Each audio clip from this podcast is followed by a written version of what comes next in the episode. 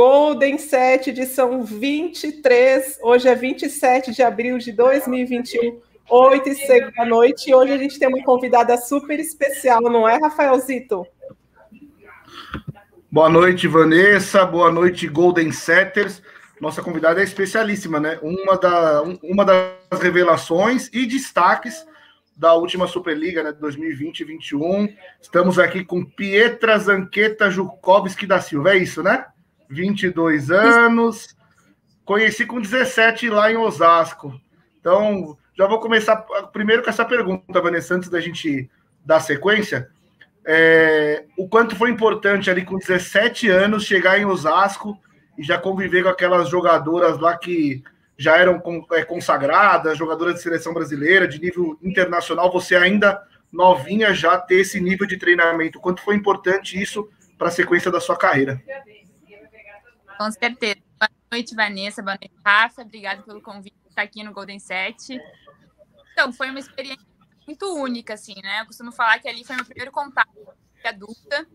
É, foi um convite do Isomar na época a gente vinha no treinamento da, da seleção de base, né? Então era um ano de, de mundial, aonde ele julgou muito importante a, a minha convivência com essas meninas, com essas mulheres que já eram campeoníssimas e, e, treinando em alto nível todos os dias. Então, eu com esse convite não, não pensei duas vezes, né? Foi um super convite. Na época, eu era capitã da, da seleção infanto, então eu sabia também que seria muito importante para o grupo, né? Eu trazia essa bagagem para o grupo. E, infelizmente, foi o ano que eu tive uma lesão no LCA. Então, eu tava treine, treinei com elas até o final, da, até um pouco antes da final da Superliga. E eu me machuquei no, na, no Brasileiro de Seleções pela Seleção Gaúcha. Mas foi uma experiência única, assim. Conheci as meninas que têm, têm, um bom convívio e amizade até hoje. Então, foi uma experiência única, especial. O Vanessa, antes de você, fazer a primeira, antes de você fazer a primeira pergunta, é, primeiro eu pedi para a galera aí dar like, mandar para os amigos, compartilhar, vamos bombar a live. E já tem dois familiares aqui, seus, Pietra. Rafa e Renata são parentes? São, são tios. Obrigada por estar Ah, já estão lá no chat. Esse seu sobrenome, Pietra, o Jukoski, ele é da onde? Ele é bem diferente, né? Polonês. Ah, é polonês. Depois a gente fala então sobre esse seu sobrenome polonês, que talvez tenha alguma relação com o seu futuro. Mas é, você falou sobre Osasco, né? Como que. Que lesão foi essa que você teve lá, que você comentou que teve uma lesão séria? É, eu, eu fui, trein... fui então treinar, né, no Molico na época, e o Luiz me, me liberou para ir jogar o brasileiro pela seleção gaúcha, que eu ainda era infanto juvenil, então tinha ainda brasileiro para jogar. E ele me liberou para eu compor a, a, seleção ali por uma semana de treinamento e uma semana já nos jogos do, do brasileiro. E aí, no último jogo da classificatória, foi em Saquarema esse campeonato, em 2015. 2015. 2016, 2015 ou 2016. É, no último jogo da classificatória, Rio Grande do Sul contra Rio de Janeiro, eu tive uma lesão uh, no joelho, torci o joelho. Aí eu permaneci em Saquarema o resto do campeonato, né? Não fiz, não fiz o exame, só de gaveta, então não sabia o que tinha acontecido ainda. E assim que eu cheguei em casa, fiz o exame, ressonância, saiu o resultado, e aí eu tive que passar pela cirurgia. Ô, Vanessa, é que ela falou LCA é, ligamento cruzado anterior, né? Ah, desculpa, gente, eu não entendo esses termos médicos. Rafael pegou primeiro antes de mim. Mas antes de você ir para o Molico, você jogou ali na base do Bradesco, né? A gente, a gente deu uma stalkeada nas suas redes sociais e achei essa foto aqui. Você comemorando o título do Campeonato Paulista de base, junto com a Naemi, hoje também companheira aí de, de, de, de carreira. É, na verdade, essa eu fui meu primeiro contato fora, até a primeira vez que eu saí de casa, eu fui direto para o Molico. Então, o combinado na época era que eu ia jogar, acompanhar o Molico até o final da Superliga e logo após eu me, me apresentaria no Bradesco, né, no ADC Bradesco. E com essa lesão, eu, eu, fiz a recuperação no Rio Grande do Sul, não cheguei a me apresentar no Bradesco. Em 2016 só que aí sim eu comecei a fazer parte da equipe do Bradesco, aonde a gente conseguiu ganhar o Paulista, teve vários vários títulos aí com essa galera que hoje em dia está arrasando também. E como que foi sair de casa, enfrentar esse mundão, chegar à cidade de São Paulo, a cidade de Osasco, né, que é uma cidade bem grande. Como que foi encarar esse novo desafio na sua, na sua vida? Você que saiu de Floripa ou de Gravataí? A gente morava em Gravataí na época. Em Gravataí, no Rio Grande é. do Sul.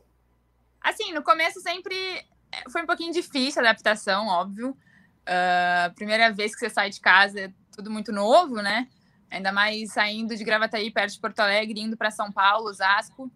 Então, eu estava muito admirada, estava aproveitando bastante ao mesmo tempo, que chegava em casa à noite, sentia saudade, doía um pouquinho, mas eu estava ali com um propósito muito claro, eu tinha muitas vontades, muitos sonhos, e como o Rafa falou, era uma experiência muito única tá? convivendo com campeãs olímpicas, com pessoas que eu sempre admirei muito. Então, eram pessoas que, porra, eu era fã demais desde sempre. Então, isso ajudou muito a, a, aguentar, assim, a saudade. As amizades que eu fiz em São Paulo também. Hoje eu brinco que uma das cidades que eu moraria com certeza é São Paulo, porque foi tenho um carinho muito grande pela cidade. Foi difícil, a saudade sempre sempre está presente, mas foi muito bom, assim, eu, eu amadureci muito, assim, então eu vejo como uma parte muito importante, assim, da minha vida. Eu fico pensando, Rafael, geralmente a jogadora começa num clube menor, né? No São Caetano, no Pinheiros. Pietra já começou no Osasco, já chegou aqui a, a, a, vida profissional dela enfrentando um clube de camisa, um clube que tem muita, muita cobrança e uma torcida extremamente apaixonada. Falando um pouquinho. Eu, eu fiquei tanto Diga, tempo Rafael. lá, Vanessa, só para ver se eu não estou enganado. Você pegou a fase ali que tinha Sheila as duas estrangeiras, né, a Catarina Bossetti, a Malagurski e as duas e a Thaís e a Denise, né? Era essa, esse período. Foi um ano depois dessa temporada aí. Então eu peguei a Carcasses, tá. a Denise, ah, a tá. Thaís, Ins, Tamara estava lá ainda, Gabiru. Era menos esse, esse, esse plantel. É. E olhando hoje, Pietra, Hoje, né, você é destaque da Superliga, foi, fez uma grande Superliga pelo Curitiba Vôlei. Olhando para trás, o que, que você acha que te transformou essa experiência no Osasco, hoje você como jogadora de vôlei? Olha, como eu falei, foi uma experiência muito especial, assim. Eu levo comigo, carrego comigo. Até hoje eu, eu tenho uma relação muito boa com as meninas, né? Que elas me recepcionaram nesse ano lá em Osasco, então querendo, eu sou muito emocional, então querendo ou não, essas amizades assim, eu fico muito feliz de, de cultivar. E passando para o lado um pouquinho mais profissional, eu acredito que foi uma junção de tudo, né? Uma junção desse primeiro contato com, com um time tão grandioso como Osasco na época, e seguido das minhas experiências na base, depois, né, tive a oportunidade de jogar fora uma temporada. Eu já tive um amadurecimento um pouco maior, assim, pelo choque de cultura que eu tive, que eu fui jogar no Egito, né? E, enfim, eu acredito que foi uma somatória de todos os fatores que até essa última temporada, aonde eu me senti muito mais pronta e muito mais madura dentro e fora de quadra para poder performar da maneira como foi. Assim, tem muito chão pela frente, eu acredito nisso, mas esse pouquinho assim, eu acredito muito que foi a, a soma de todos os fatos e acontecimentos da minha vida, assim, de todas as fases. Posso Vamos... ir, Vanessa? Eu ia perguntar se a gente ia para uma ordem cronológica, porque eu acho que o próximo clube dela foi Pinheiros, é isso, Pietra? Isso, é, eu, eu ia falar sobre, sobre a sequência, mais para frente a gente fala um pouquinho sobre o Egito, que eu tenho algumas curiosidades, mas antes do Pinheiros, Vanessa, eu queria saber, eu peguei aqui seu histórico, você tem um título sul-americano infanto-juvenil em 2014. É, o que aconteceu, assim, você teve lesões nesse, nesse período também para não ter ido nem para o Mundial, e como que foi o período também no juvenil? as lesões te atrapalharam ou foi, ou foi opção do, ou foram opções dos técnicos? É, no, a gente ganhou. Na, na nossa geração teve Sul-Americano Infantil na época e Sul-Americano Infanto, né? Isso foi 2014. E aí, 2015 foi quando eu tive minha lesão. O técnico era o Luiz, então não tinha condição de eu, de eu treinar e nem ir para o campeonato, porque ficou muito em cima realmente a lesão e a recuperação. Em 2016, eu tive outra lesão, então um, eu acho que um mês antes de sair a, a convocação, eu tive que passar por uma atroscopia e a recuperação era de um mês, mas voltar a saltar, enfim.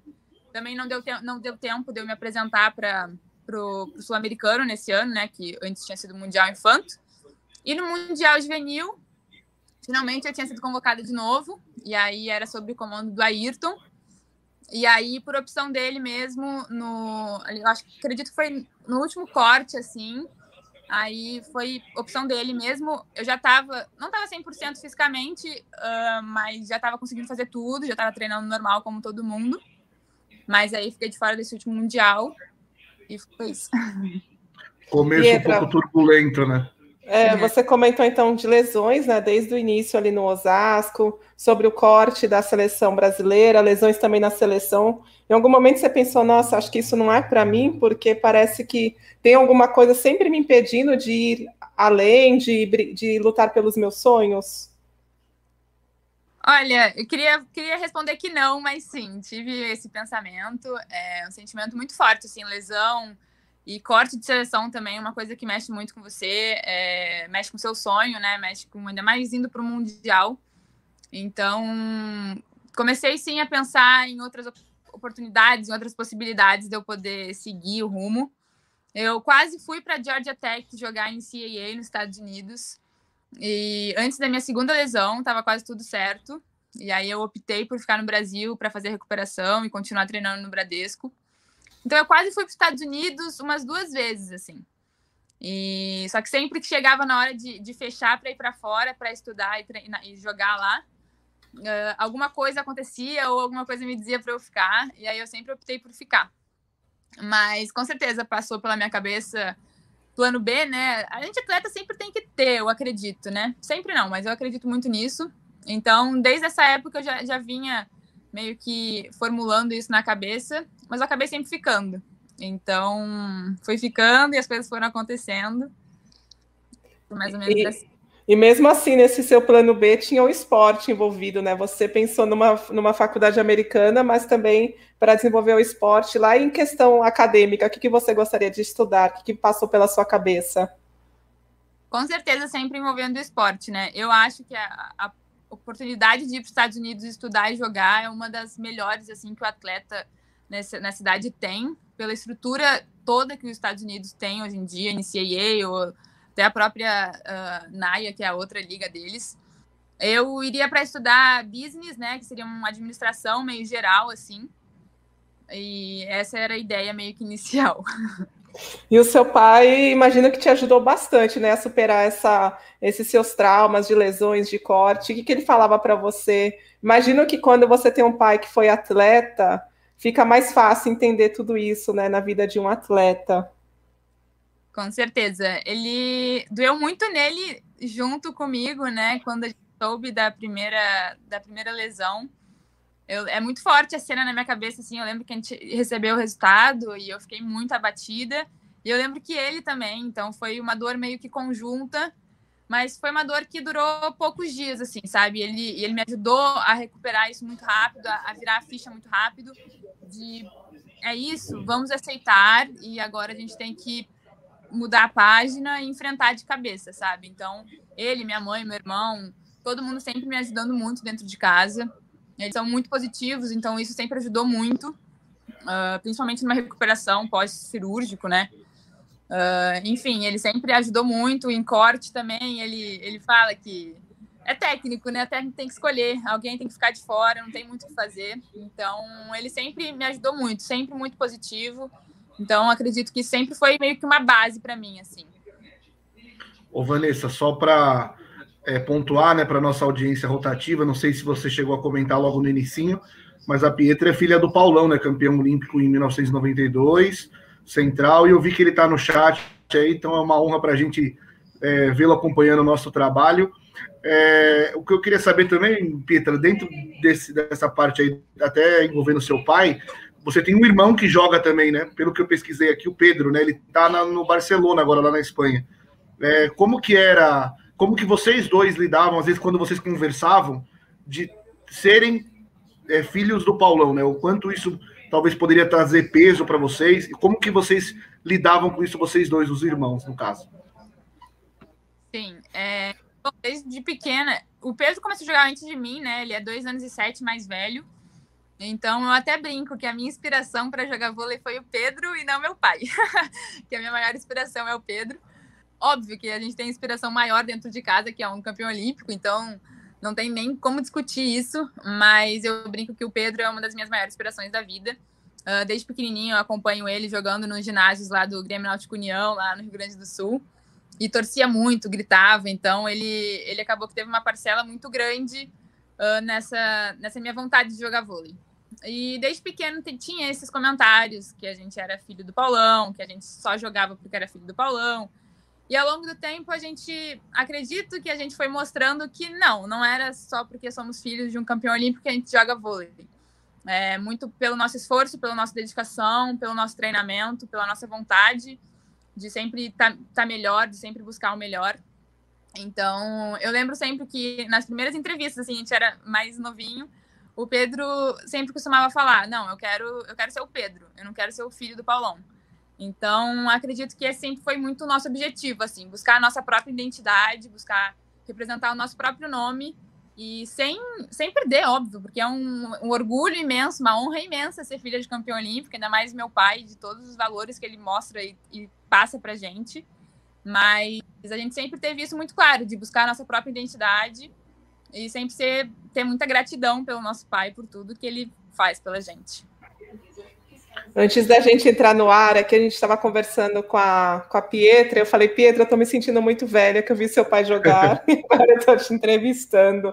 Eu imagino que. Ah, tem até uma pergunta aqui do Fernando Salgado sobre isso. Você sentiu alguma pressão por ser filha de atleta? Eu imagino que desde criança vocês ficavam ouvindo, imagino, e até por conta de altura, por conta de serem filhos do Paulão. Ah, vocês vão ser atletas, vocês vão ser atletas. Passou pela sua cabeça não ser atleta, buscar outra carreira, ou aquilo te incomodava? Parecia que era uma pressão que você só tinha aquele caminho para seguir? Olha, para ser sincera, eu fugi do vôlei até o último momento. Então, a gente sempre foi envolvido com, muito, com esporte dentro de casa. Uh, era meio que uma regrinha, você tem que escolher um esporte para fazer. Então, eu passei por natação, tênis, dancei, jazz, balé, uh, fizemos capoeira na época. E eu fui indo. O último esporte antes do vôlei eu fiz tênis. Eu cheguei a fazer punhobol também. Não sei se todo mundo vai conhecer punhobol, mas é um esporte é um esporte da Alemanha, que a Sojipo era muito é muito forte, acredito que até hoje. Cheguei a jogar um campeonato. É, é, é basicamente parecido com vôlei, mas é com punho. Então tem o kick, é na grama, tem várias, várias diferenças, mas pode se assemelhar um pouco, assim. Mas antes do vôlei, uh, aí cheguei a participar de campeonatos, enfim. E, e, um dia em casa, assim, cheguei, pai, quero, quero tentar, vamos brincar, né? Bem na brincadeira. Ele nunca foi de colocar pressão nenhuma e ele sempre deixou muito natural para a gente escolher, assim. Então foi uma vontade minha mesmo. E no começo até teve comentários que eu chegava em casa chorando, falando que as pessoas tinham falado que eu só jogava porque era filha do meu pai. E, e ele falou: Filha, eu sei que é difícil, óbvio, ainda mais sendo criança, mas você tem que mostrar para elas que não é isso, que você tem o seu talento, que você tem sua dedicação, como eu, como eu falei já. Então teve só assim, no começo, ainda mais sendo criança, você escuta isso pela primeira vez, te dá uma balançada. Mas como eu disse, ele sempre soube manejar isso de uma maneira muito positiva. Então, acabou que, assim, a pressão essa nunca existiu muito grande, assim, sabe? Mas existia, mas acabou que a gente soube pular essas, esses obstáculos, assim.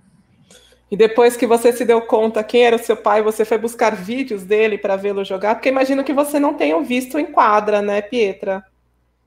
Não, ele parou em 99, se eu não me engano. Aí nesse 98 eu não, não consegui acompanhar, mas ele tinha em casa DVDs e, e vídeos. Então, até na, na, pandemia, na pandemia não, né? Na quarentena, no início da quarentena, uh, que passou a, a Olimpíada no Sport TV, foi um evento aqui em casa. Todo mundo parava para assistir os jogos.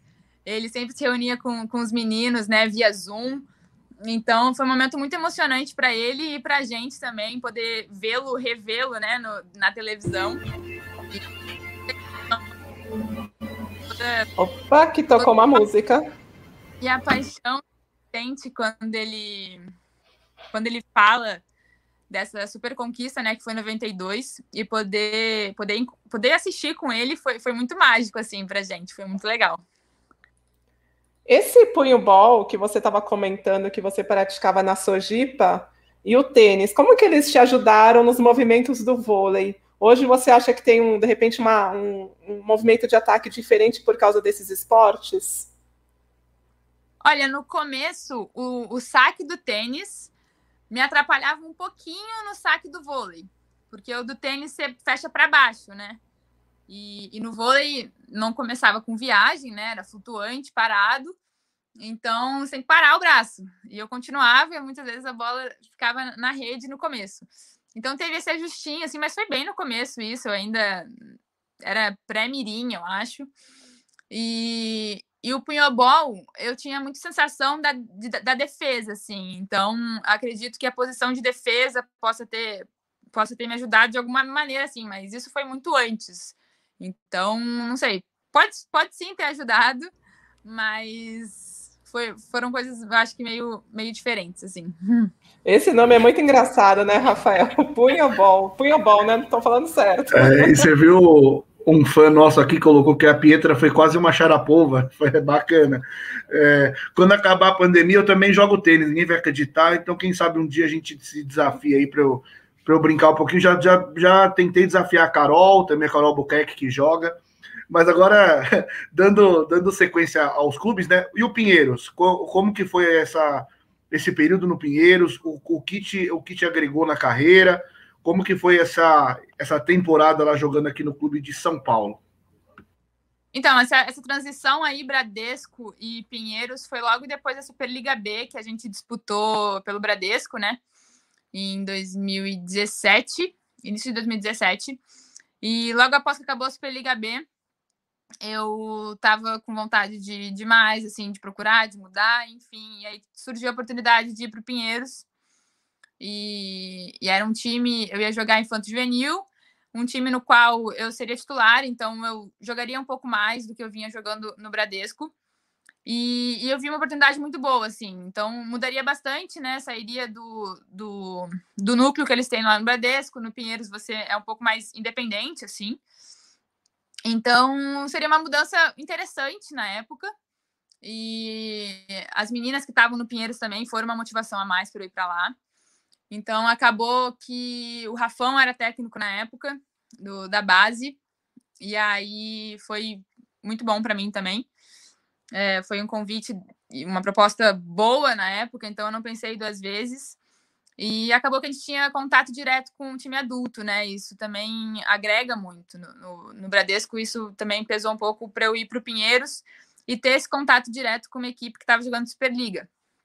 Então, esses últimos anos de base e a transição para o adulto no Pinheiros foi, foi super importante. A, a, a fisioterapia do, do Pinheiros também me ajudou muito, a Raquel e o Ju até hoje são meus amigos, uh, então eu, eu foi porque eu, eu, digo que no Pinheiros eu voltei a jogar 100%, né, do tempo, não saía de dentro da quadra, no, na base, então foi ali que eu retomei minha confiança, retomei uh, minha cabeça era outra já, né, quando você está jogando, você, enfim, tudo muda, e, e foi ali que eu comecei a retomar minha confiança, retomar o tesão de estar jogando, retomar a vontade de mais, retomar aquela esperança que às vezes a gente perde um pouco lá, lá, lá atrás, né?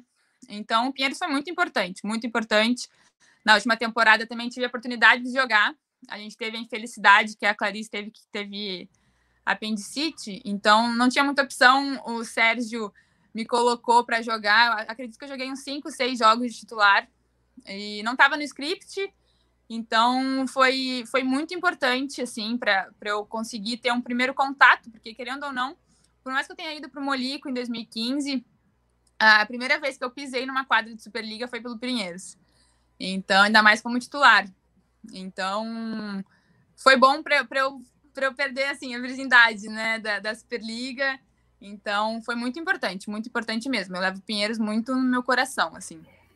Pietra, e... tem mais gente aqui curiosa para saber o que é o punho-ball. A Thaís indo pesquisar o que é o punho-ball. Foi nesse momento, então, aí do Pinheiros, é, que, que, você falou, eu quero ser uma jogadora de vôlei? Foi ali que você realmente tomou a decisão que essa seria a sua carreira pelos próximos anos? Que você viveria do vôlei? Para te falar a verdade, foi. E aí acabou a temporada, e aí você vai para o mercado como juvenil, né? E o Pinheiros tinha feito algumas reformulações, então eu não ia continuar no Pinheiros. E aí eu fui para o mercado meio juvenil ainda. E o mercado foi fechando, foi fechando, foi fechando. E aí aquela certeza de que eu ia, é isso que eu quero para mim, foi enfraquecendo um pouquinho, né, diante do, do cenário, da situação. Mas, como eu falei desde o começo, aqui em casa tem essa, essa base dos meus pais que são sempre muito positivos. Então, meu pai falava: calma, que tudo no, no seu momento certo vai acontecer. E eu já tinha pensado, e como eu falei, quase fui para os Estados Unidos duas vezes. Aí comecei a pensar de novo em, em ir para o Canadá, que os Estados Unidos já tinha estourado a idade de jogar em CAA. Então, o Canadá ainda tinha um pouco mais de, de abertura, assim, de espaço por causa da idade. Então, eu comecei a ter uma segunda opção de novo. E aí surgiu a oportunidade de ir para o Egito. Não sei se vocês querem entrar nisso agora, eu posso falar. A gente vai falar. Você quer entrar? Eu queria fazer mais uma pergunta. Você já tá, quer entrar faz mais Egito? uma, faz ah, mais uma pergunta. Você vai Vanessa, falando e eu vou tendo várias é, ideias de perguntas. A minha próxima era sobre o Egito, então faz a sua primeiro, depois eu vou, a gente entra no Egito. Ia comentar que você falou agora há pouco, né, que você, quando você era criança, o pessoal falava que você jogava vôlei por causa do seu pai, você, você era influenciada por ele. Mas na hora do mercado, me parece que ser filha do Paulão não faz tanta diferença, né? Não ajuda a ser filha de campeão olímpico. Não, nem um pouco. Nem um pouco. Pode, pode, pode ter certeza disso. Acho que esses comentários é muito no começo, né? Como eu falei, eu e o Pedro, a gente sempre buscou muito ter o nosso próprio nome. E hoje, com 22 anos, eu posso dizer que agora as pessoas, óbvio que me, que me fazem essa conexão, né? Como filha do Paulão, mas no mercado é a Pietra, né? Não é a filha do Paulão. Aí já não abrem tantas portas, né, Pietra? Deixa eu fazer uma pergunta aqui do Ricardo. Pietra, seu pai foi central, você decidiu ser ponteira por quê? Na verdade, eu, eu era central, joguei o meu primeiro brasileiro de seleções como central, uh, jogava no Rio Grande do Sul como central também, comecei a minha base inteira como central, mas no Rio Grande do Sul não tinha líbero ainda. Uh, infantil, infan... mirim infantil infanto não tinha líbero. Ou era só mirim infantil. Então a central passava. E, e muitas vezes eu ficava no lugar de outra ponteira para passar. Então, quando eu fui para a seleção uh, com o Maurício, acredito eu, ele, eu fui de central, ele viu que eu passava, e aí ele veio e perguntou: Pedro, já pensou em jogar de ponteira? E na época a gente sempre tinha que estar tá fazendo tudo, né? Jogar de ponteira, jogar de oposto, jogar de central. Uh, enfim. E aí, nessa, na seleção que teve essa, essa mudança, assim, né? E aí voltei para o clube, falei, olha, vou ter que começar a jogar na ponta se eu quiser continuar sendo convocada, né? Então, fui essa mudança, acredito que eu era infantil quando tive essa mudança. E aí, depois disso, não voltei mais. Acha que foi a melhor decisão que você tomou? Ah, com certeza. Ainda mais que eu gosto muito de passar. Então, foi uma decisão que eu fiquei bem feliz. Esse Maurício, Rafael, eu tô aqui toda empolgada com as perguntas, estou te cortando toda hora. O Maurício é o Maurício Thomas ou não? Esse Maurício Thomas. Ai, que bacana. É. Você jogou com ele, então, na base lá, na, lá em Santa Catarina, né? Hoje ele é assistente técnico do MS Taubaté Funvic, acabou de ser campeão da Superliga, também esteve no, no Osasco é, comandou o Brusque, né, na Superliga Brusque. Brusque Telecom é isso, né, Rafael? Eu acho que é isso o time aí. de amarelo, é. Que bacana. Então, ele que te ajudou a, a mudar de posição. É, ele na sele... foi na seleção, né, que ele deu, lá em Saquarema, que ele deu esse toque, assim.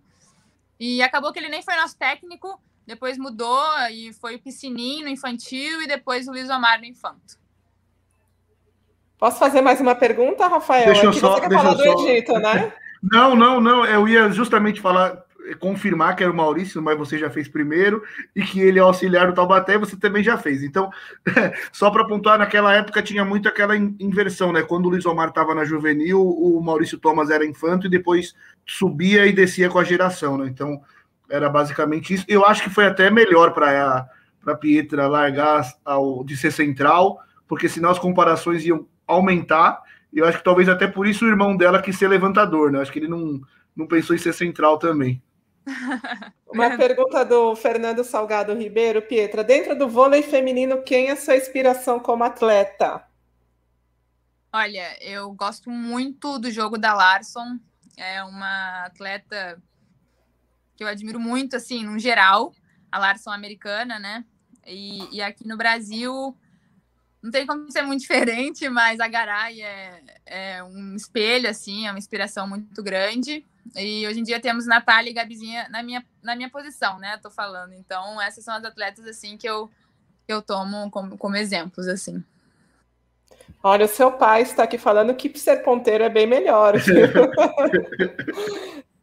Posso entrar bora no pro, Egito? Bora para o Egito, então. Bora viajar lá para o Cairo. É...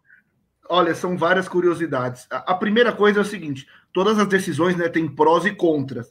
Você fez uma. tomou a decisão, vou, vou ser jogadora de vôlei mesmo no Pinheiros, se apresentou ao mercado. E aí, no, na temporada seguinte, você foi para o Egito. Lógico que quando chega um convite desse, talvez você pense, nossa, uma experiência que vai ser única na minha vida. Mas você temeu também é, ficar um pouco esquecida lá fora? Como que isso pesou na decisão para ir para lá? Com certeza. É, na verdade, quando surgiu a oportunidade de ir para o Egito, primeiro foi um susto total, porque eu nunca tinha escutado assim falar muito sobre o voleibol no Egito, não tinha, não conhecia ninguém muito próximo que tinha ido para lá jogar. Então, realmente era um piso no escuro total, assim, não tinha noção de nada. Nunca tinha ido para um país com, com essa com a cultura muçulmana, árabe, enfim. Então, esse é tudo muito novo. Mas quando eu aceitei, e foi muito. senti meu coração falando que era para eu ir, eu estava muito com a ideia de continuar indo para o Canadá.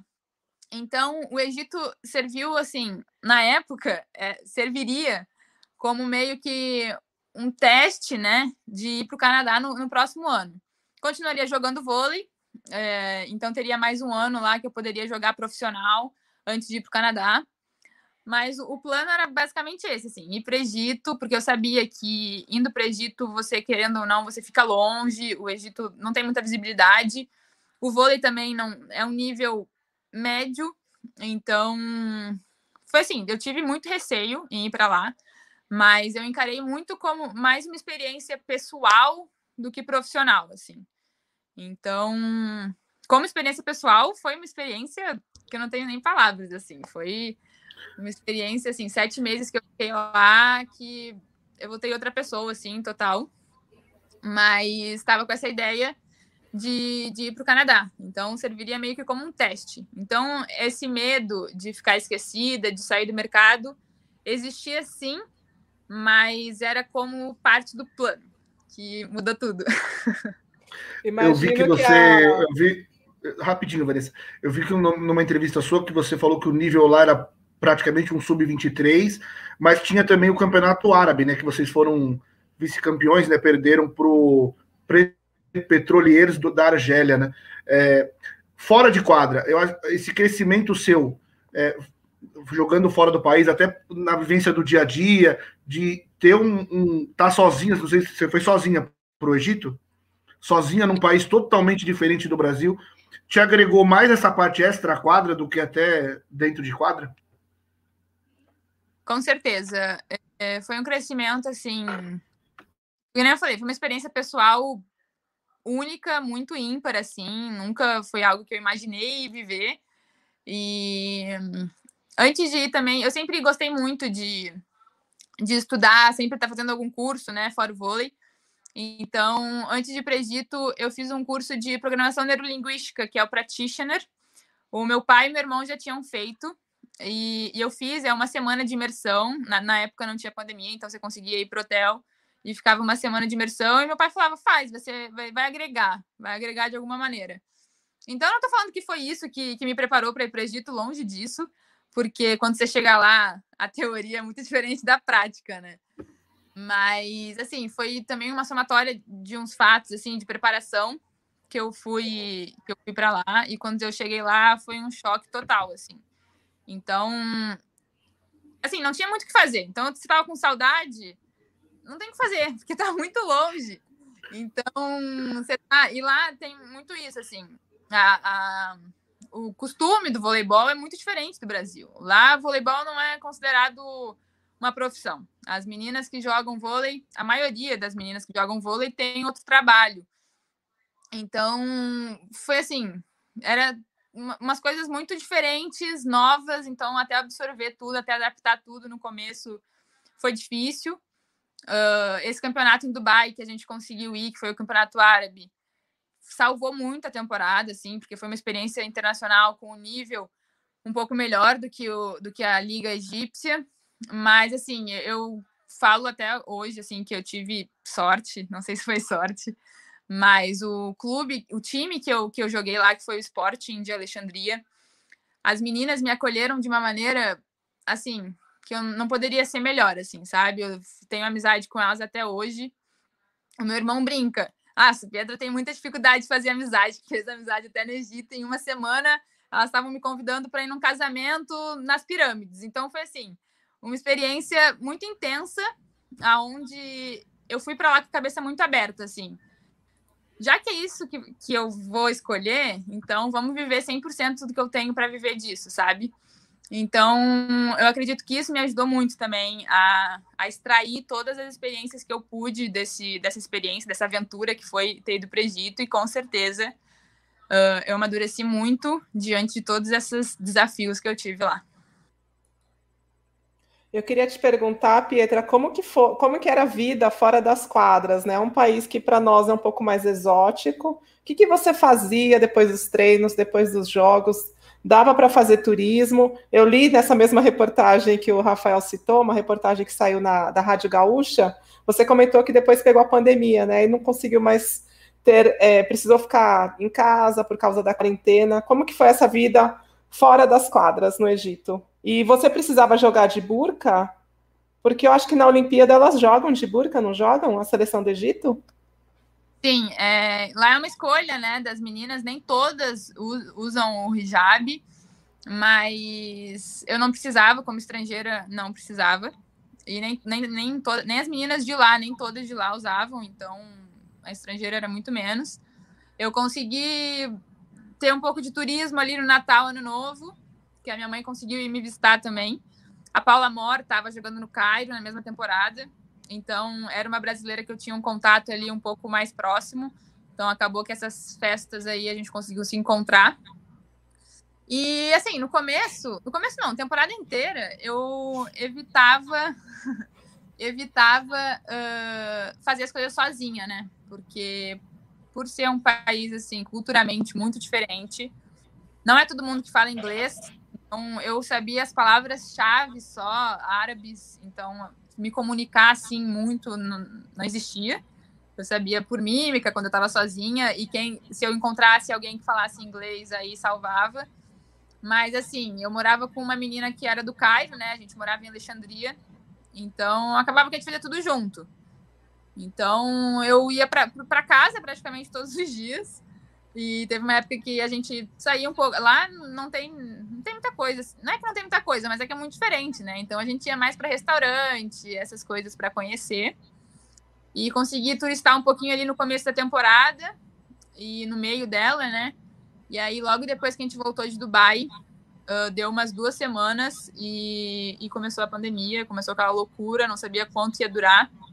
Os jogos foram primeiro adiados, depois não sabia o que ia acontecer ficou muito tempo adiado. Eu até achei que eles nem iam cancelar, eles continuaram o campeonato uh, em agosto, eu acho, do ano passado. E, e, no final eu fiquei com a Paula, essa outra brasileira que estava no Cairo. A gente ficou um mês e pouco dentro de casa. e a fronteira estava fechada, a gente não sabia que dia que a gente ia conseguir ir embora e como que a gente ia conseguir ir embora. E acabou que depois ia completar um mês já, um mês e pouquinho. O Itamaraty, naquela, naquela movimentação que eles fizeram, né, para resgatar alguns brasileiros pelo mundo, teve um, um, avião que ia sair do Egito e tinha quase 140 brasileiros voltando para o Brasil. E foi nesse voo que a gente voltou. Foi ali início de abril do ano passado. Nossa, que tenso, é... né? Eu queria perguntar sobre gastronomia, né? Você conseguiu se adaptar à comida local de lá ou, ou foi na procura de comida brasileira? Tinha a facilidade em acesso à comida brasileira lá? Como era essa questão de alimentação?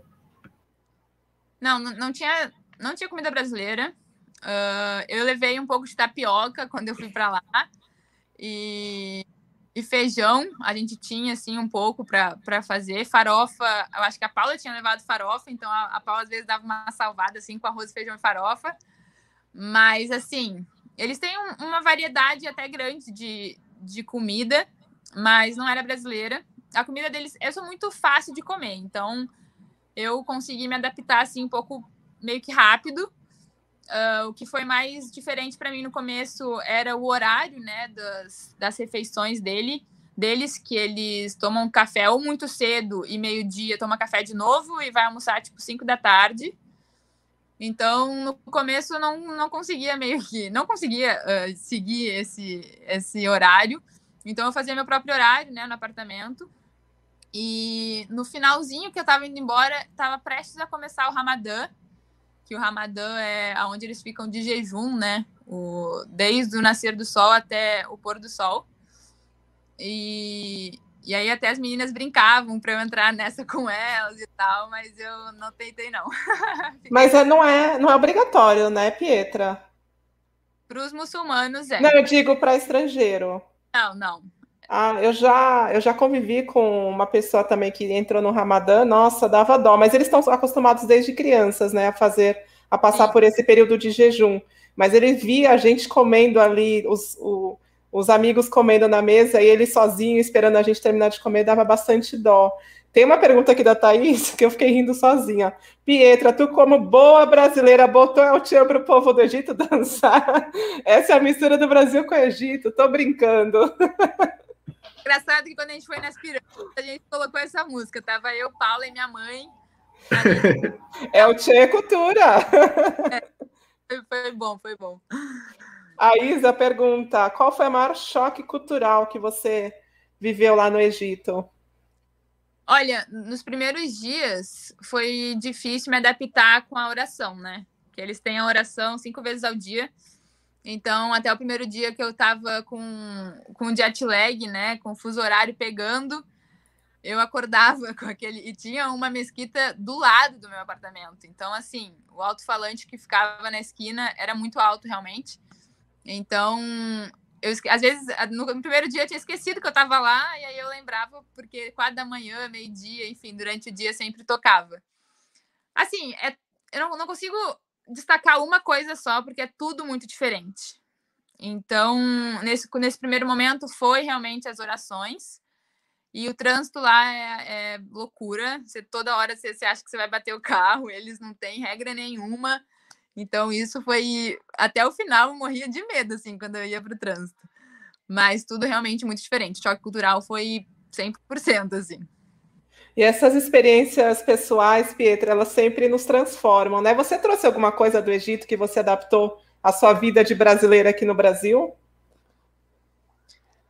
Olha, costume deles assim mesmo, não. Acredito que não tenha nada. É óbvio, coisas que eu que eu cultivei comigo mesma, assim. Mas uma coisa, o que eu mais levei assim para mim foi que por mais que eu estivesse num país totalmente diferente, numa cultura totalmente diferente, as relações interpessoais são as mesmas. Então, eu, eu achava incrível, assim, a forma, por mais que são crenças diferentes, são criações diferentes, são vivências diferentes, mas no final era, era um ser humano que sentia as mesmas coisas, que, que compartilhava das mesmas coisas, que tinha sonhos. Enfim, eu, eu lembro que isso foi uma coisa que eu gostei muito e isso me fez me aproximar muito das meninas e a gente trocou muita coisa legal, enfim, foi, foi muito marcante, assim, foi muito legal.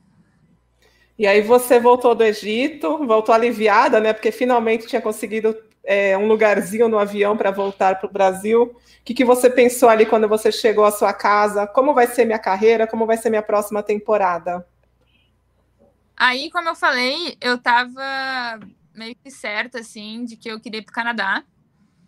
Então, eu tinha feito TOEFL, que é uma, uma prova de admissão para as universidades. Tava, assim, praticamente tudo encaminhado. Cheguei a, a tentar tirar o visto para ir para lá.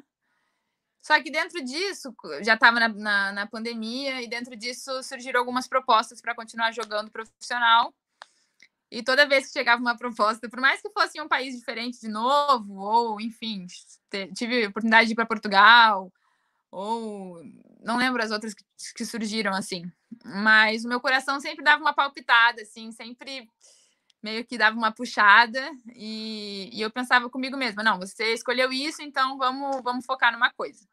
Então acabou que a gente foi fui deixando para trás as propostas que apareceram, uh, tendo muito em vista ir para o Canadá. E aí foi chegando perto, fiz, a, fiz o, as, os documentos do visto e surgiu uma movimentação em Curitiba, que eles estavam formando time e estavam sem ponteira, enfim. E aí começou a movimentação. E na mesma semana que eu tinha que dar a resposta para o Curitiba, a resposta do meu visto saiu e aí o visto foi negado. E então, assim, foi uma semana que eu lembro que eu ia para cama e falava, eu só queria um, só queria alguma coisa, que acontecesse alguma coisa para me falar o que, que eu faço. E aí eu lembro que no outro dia, assim, eu recebi um e-mail falando que o visto tinha sido negado. E aí acabou que, assim, na outra semana eu já tinha dito, tinha falado com o pessoal de Curitiba, o Mosca tinha me ligado, tinha falado com a Gisele. E aí, em uma semana, o plano de ir para o Canadá, de estudar, de jogar, se transformou em jogar Superliga pelo Curitiba. Nossa, o isso universo é muito... conspirou, né? O universo Rafael... conspirou para ir para Curitiba. Eu, fi, eu tô aqui pensando quantas vezes você pensou em ir para o Canadá e você foi para o Egito, e você foi jogar não sei onde, e o Canadá sempre nos seus planos, você já quase indo para o Canadá, o visto foi, foi negado, e aí o Curitiba também surgiu na sua vida nesse período. Você ainda pensa em para o Canadá, Pietra? Não, não, foi. O último shot foi ano passado. E até porque a questão universitária tem uma regra de, de jogar profissional e idade.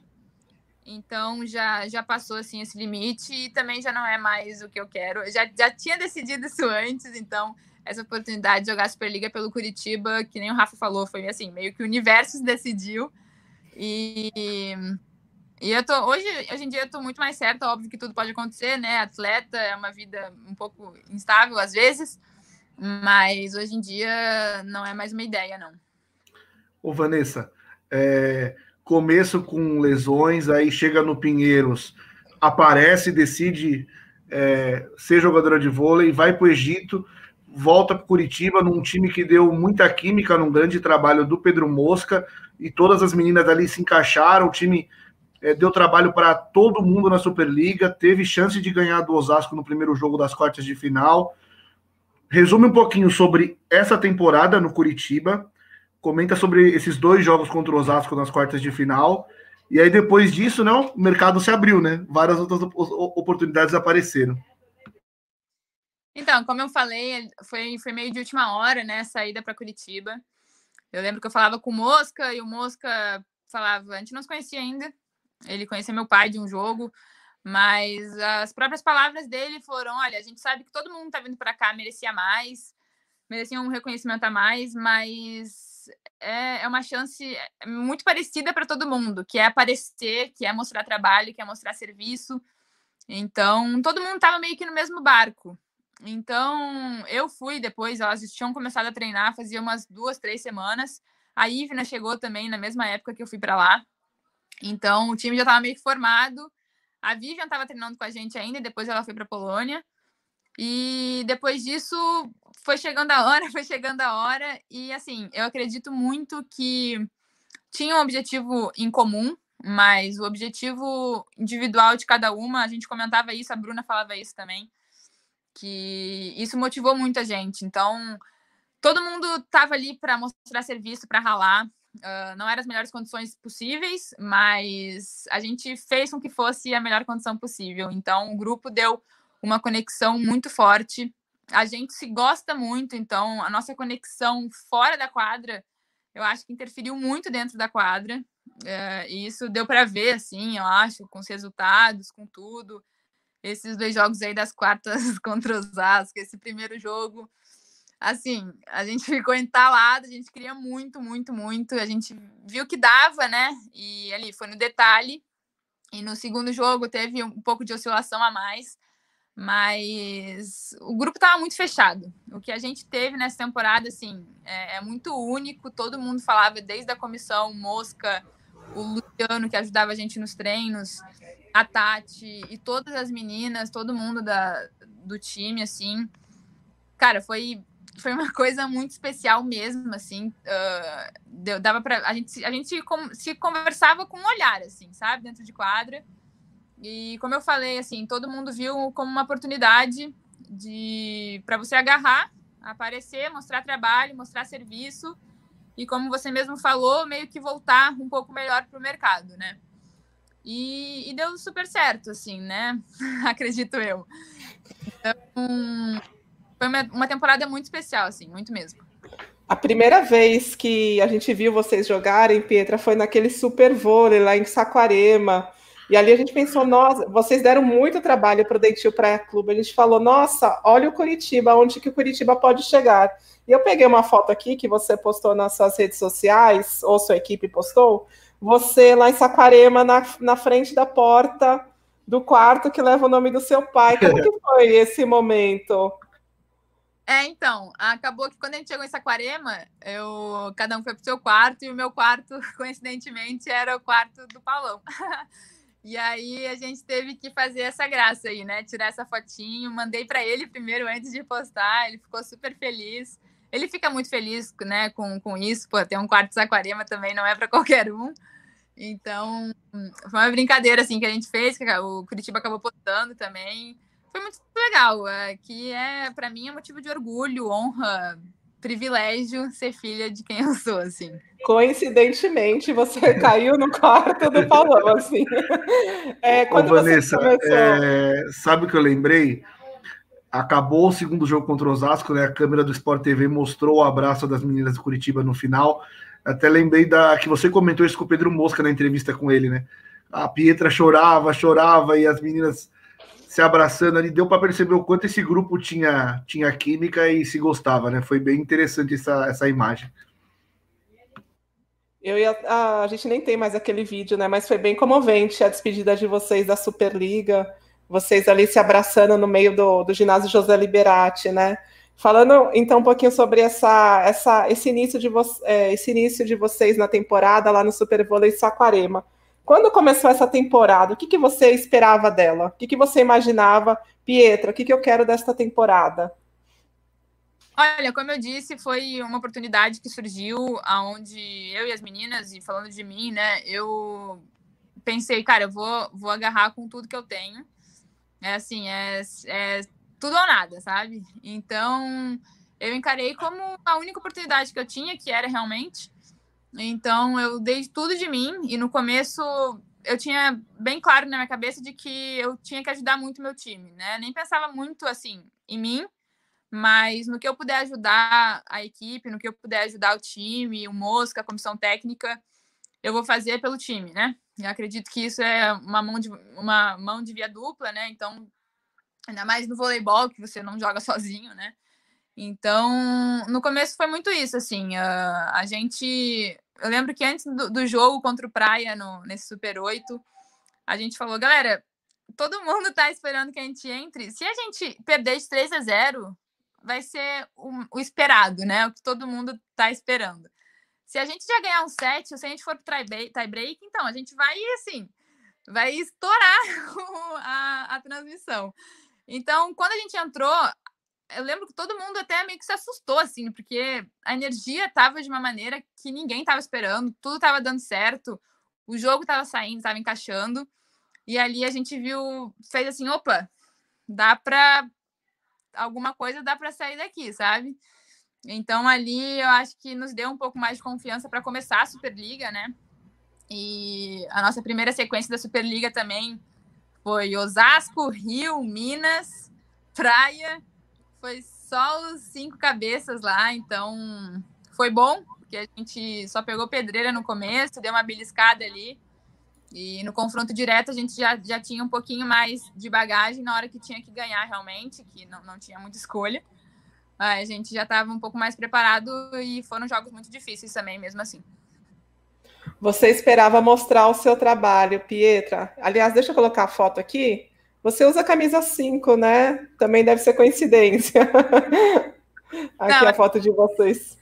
Vou te falar que foi escolha mesmo.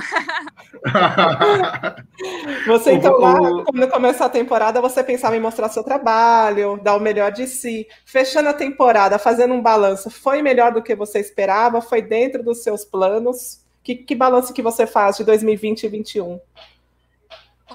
Foi uma temporada muito atípica, né? A pré-temporada basicamente foi dentro de casa o que normalmente a gente tem um acompanhamento aí dos grandes profissionais que nos auxiliam na pré-temporada. Uh, ano passado não foi possível, né? Era tudo online. Então a gente se virava com o que a gente tinha em casa. Então, assim, eu, a gente chegou até para jogar uma temporada inteira uma condição física pior do que nas outras temporadas. Então, ainda mais com Covid, enfim, foi uma temporada totalmente diferente. Mas com certeza, olhando para trás, assim, no final dela, foi muito melhor do que eu imaginava. É, como eu falei, o meu objetivo sempre foi ajudar o time e dar o meu melhor sempre. Eu acredito que eu consegui fazer isso.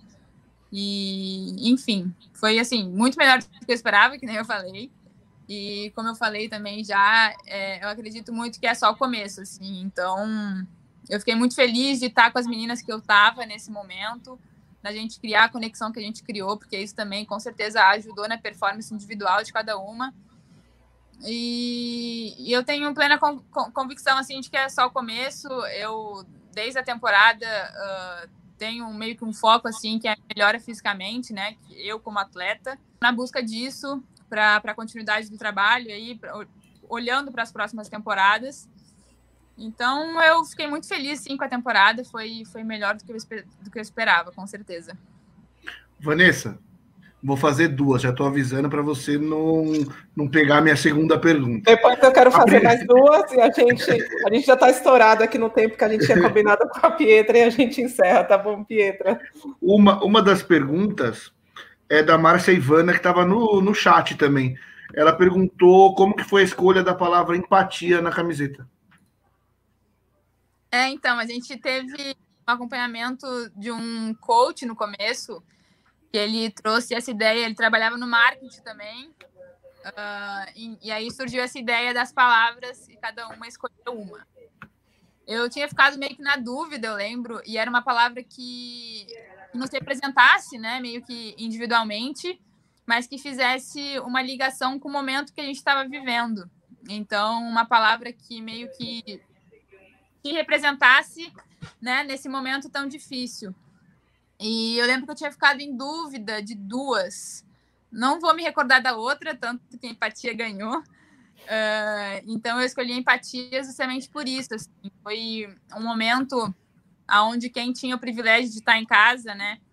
A gente podendo ficar em casa, se coloca no lugar dos outros e acredito que falta muita empatia ainda no mundo, mas foi uma palavra que sempre mexeu muito comigo. E quando surgiu essa oportunidade, eu pensei, não, não, não tem outra, outra opção do que não essa palavra, né?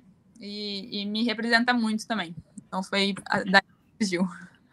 Vanessa, a segunda, eu vou adaptar um pouquinho, né? O Felipe Mota no nosso chat perguntou se você se imagina disputando ouro em Tóquio. A gente nunca pode descartar, mas Tóquio acho que já está um pouco mais complicado, né? Porque já as meninas já estão treinando, acho que é mais difícil. Mas eu queria saber de você, assim, projetando Paris e até 2028.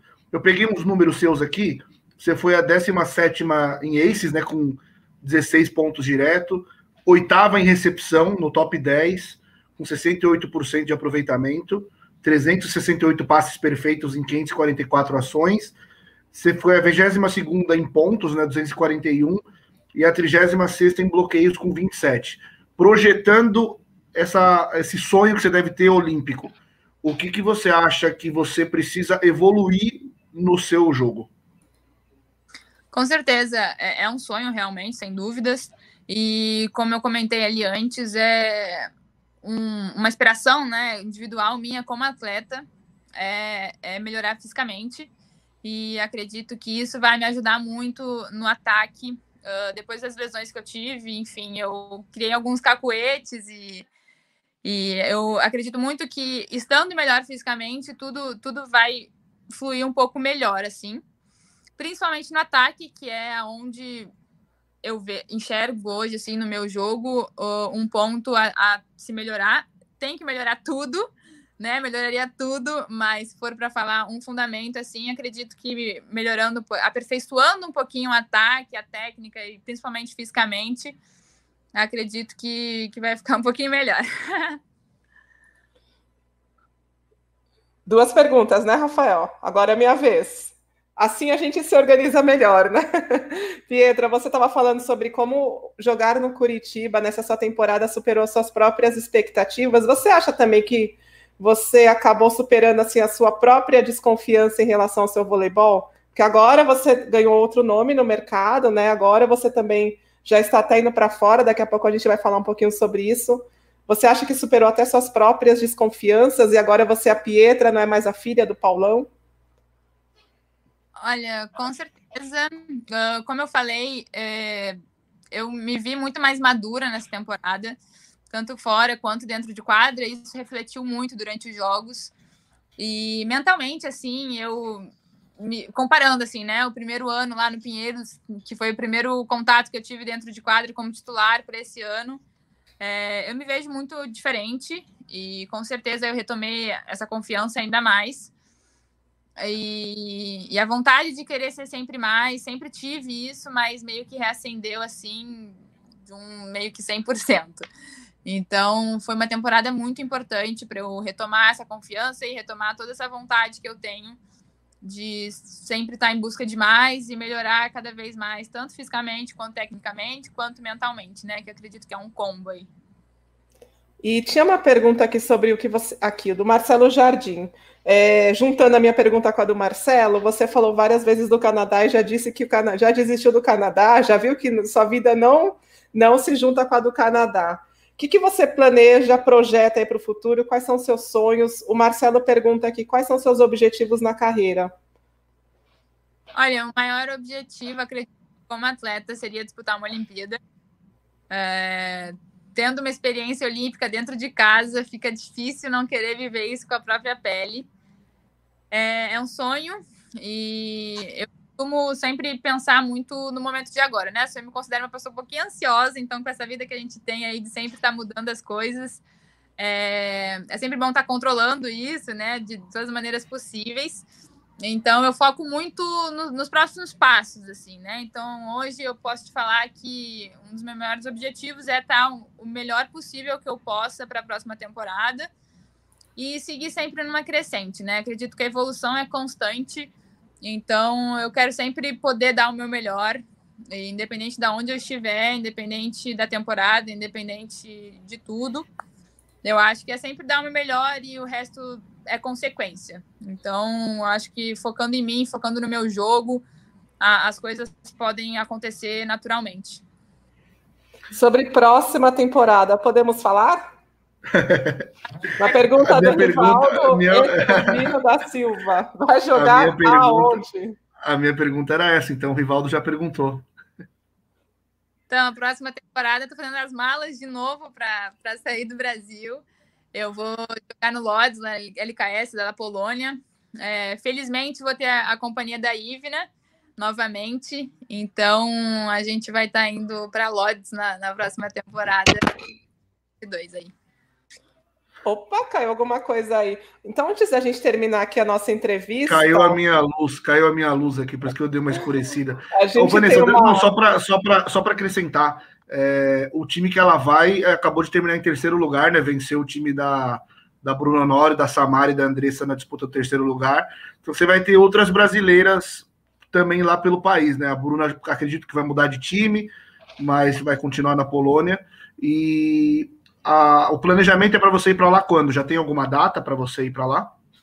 Não tem data certa ainda, mas acredito que agosto já deve começar, final de julho, agosto deve estar indo.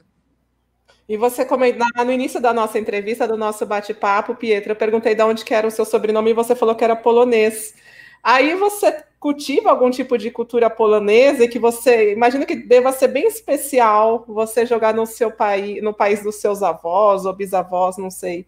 Você estar em contato, né, com a sua outra metade. Com certeza, foi foi uma coincidência mais ou menos muito feliz assim de poder voltar para as origens, né? Então, vai ser uma experiência muito diferente. Quando eu contei até para minha avó que eu ia para lá, ela fica triste que eu vou para longe, mas ela ficou muito feliz que eu vou estar indo para Polônia, vou estar perto lá de onde tudo começou, né, querendo ou não. Então, é muito legal essa essa essa esse ponto aí esses laços, né? E para a gente fechar, então, é, a gente tem uma outra plataforma. Aqui a gente está fazendo essa live no YouTube, mas, te, mas, nós temos uma plataforma de membros chamada Volley Play. E lá dentro a gente faz umas. A gente traz um conteúdo mais analítico. A gente tem um comentarista que é o Kaká Bizoc, que inclusive esteve com seu pai lá nas Olimpíadas de Barcelona, como assistente técnico do José Roberto Guimarães, e a gente pediu para ele fazer uma lista dos destaques das revelações da Superliga Feminina. E ele colocou você entre os seis, entre as seis revelações dessa Superliga que acabou. Queria exibir esse trecho aqui para você, tá bom? É curtinho, um minutinho e quarenta mais ou menos. Uma jogadora que talvez você tenha visto nascer, você foi técnico do pai dela. Estou falando de Pietra do Curitiba Vôlei, também está muito bem posicionada no ranking da, da Superliga Feminina na, na, nas listas de recepção e de pontuação. É, a boa campanha da, do Curitiba, ela se deve a duas, as duas ponteiras, principalmente, né? A Milena e a Pietra. Milena tem 21 anos, Pietra tem 22. 22. É, a Pietra tem 1,85m. É tudo que o Brasil precisa para uma ponteira. Alta, boa de passe, é a oitava recepção da Superliga é, 15 sacadora, 22 pontuadora, a Milena é a 11. Então, são as duas jogadoras é, que estão sendo as principais responsáveis pela boa campanha do Curitiba. Né? É, as, as, jovens, eu digo, porque tem a Ivna, tem a Valesquinha, que, lógico, não vou falar que está tudo nas costas delas, né? Mas o, o bom momento do Curitiba se deve muito a essas duas jovens jogadoras. E entre as duas eu escolhi a Pietra. Pietra tem 22 anos e, para mim, ela está vivendo também o melhor momento dela até agora. Chegou até a ir para o Egito, jogou no Egito ano passado, ficou presa por causa da, da pandemia da Covid no, no, no comecinho, passou por um perrengue danado, é, já jogou aqui em São Paulo, já jogou no, no, no Sul, e parece que agora a Pietra acordou né, o potencial que ela tem. Pietra acordou para o potencial que ela tem. A gente encerra então essa live. Muito obrigada. O Volley Plus fala assim: não, não era isso aqui, não. Ah, que legal, sensacional. Era isso aqui, Mariana Oliveira, Paris L mais 11, hein, Pietra? O pessoal já está aqui preocupado sobre naturalização, nada de naturalização. Não, eu ia falar que chegou aqui, né? Alguém que a gente estava comentando bastante durante a entrevista. Que demais. Legal, Paulão. Valeu. Muito legal, que honra. Já conversei uma vez com seu pai, ele contou toda a história dele do início da carreira, né? Que a gente queria trazer histórias que inspiravam para inspirarem as pessoas. Ele falou que teve um técnico que foi muito importante na vida dele, comprou tênis, o ajudou a, a construir essa carreira linda, e hoje ele está aí na CBV, né, para ajudar o voleibol brasileiro. Pietra, muito obrigada, boa sorte na Polônia. A gente vai te acompanhar daqui. Obrigada por ter disponibilizado esse seu tempo para conversar com a gente. Parabéns aí pela temporada que você fez no Curitiba. Muita gente se empolgou com essa temporada. Imagino que, que logo, logo a gente vai te ver. Próximo ciclo a gente vai te ver então com essa camisa amarela da seleção brasileira. Amarela, hein? Pelo amor de Deus. Nada de vermelho e branco, né, Rafael? É, é, eu faço minhas as palavras da Vanessa. Quero agradecer muito a Pietra, que desde o primeiro contato que eu fiz com ela, É, primeiro ela lembrou de mim, né? Porque assessor de imprensa geralmente fica ali discretinho, mas foi legal. Desde o primeiro contato ela foi super atenciosa e eu tenho certeza que os nossos Golden Setters gostaram. E já diz aí pro seu pai, eu vou procurá-lo porque eu vou querer entrevistá-lo mais para frente, porque a gente vai trazer alguns ex-atletas também. A gente quer bater um papo com ele porque ouvir um campeão olímpico é sempre legal. Obrigado, Pietra. Com certeza. Obrigada, galera, pelo convite. Foi muito legal aí o trabalho de vocês. É exemplo no Brasil. Parabéns, muito obrigada. E as portas são sempre abertas aí. Beijão, sucesso. Obrigada. Tchau, Valeu, tchau, tchau, tchau. E nossos Golden Setters continuam com a gente, que a gente vai falar agora de seleção brasileira. O programa continua, voleibol segue. Segue adiante. Vamos então até as 10, né, Rafael?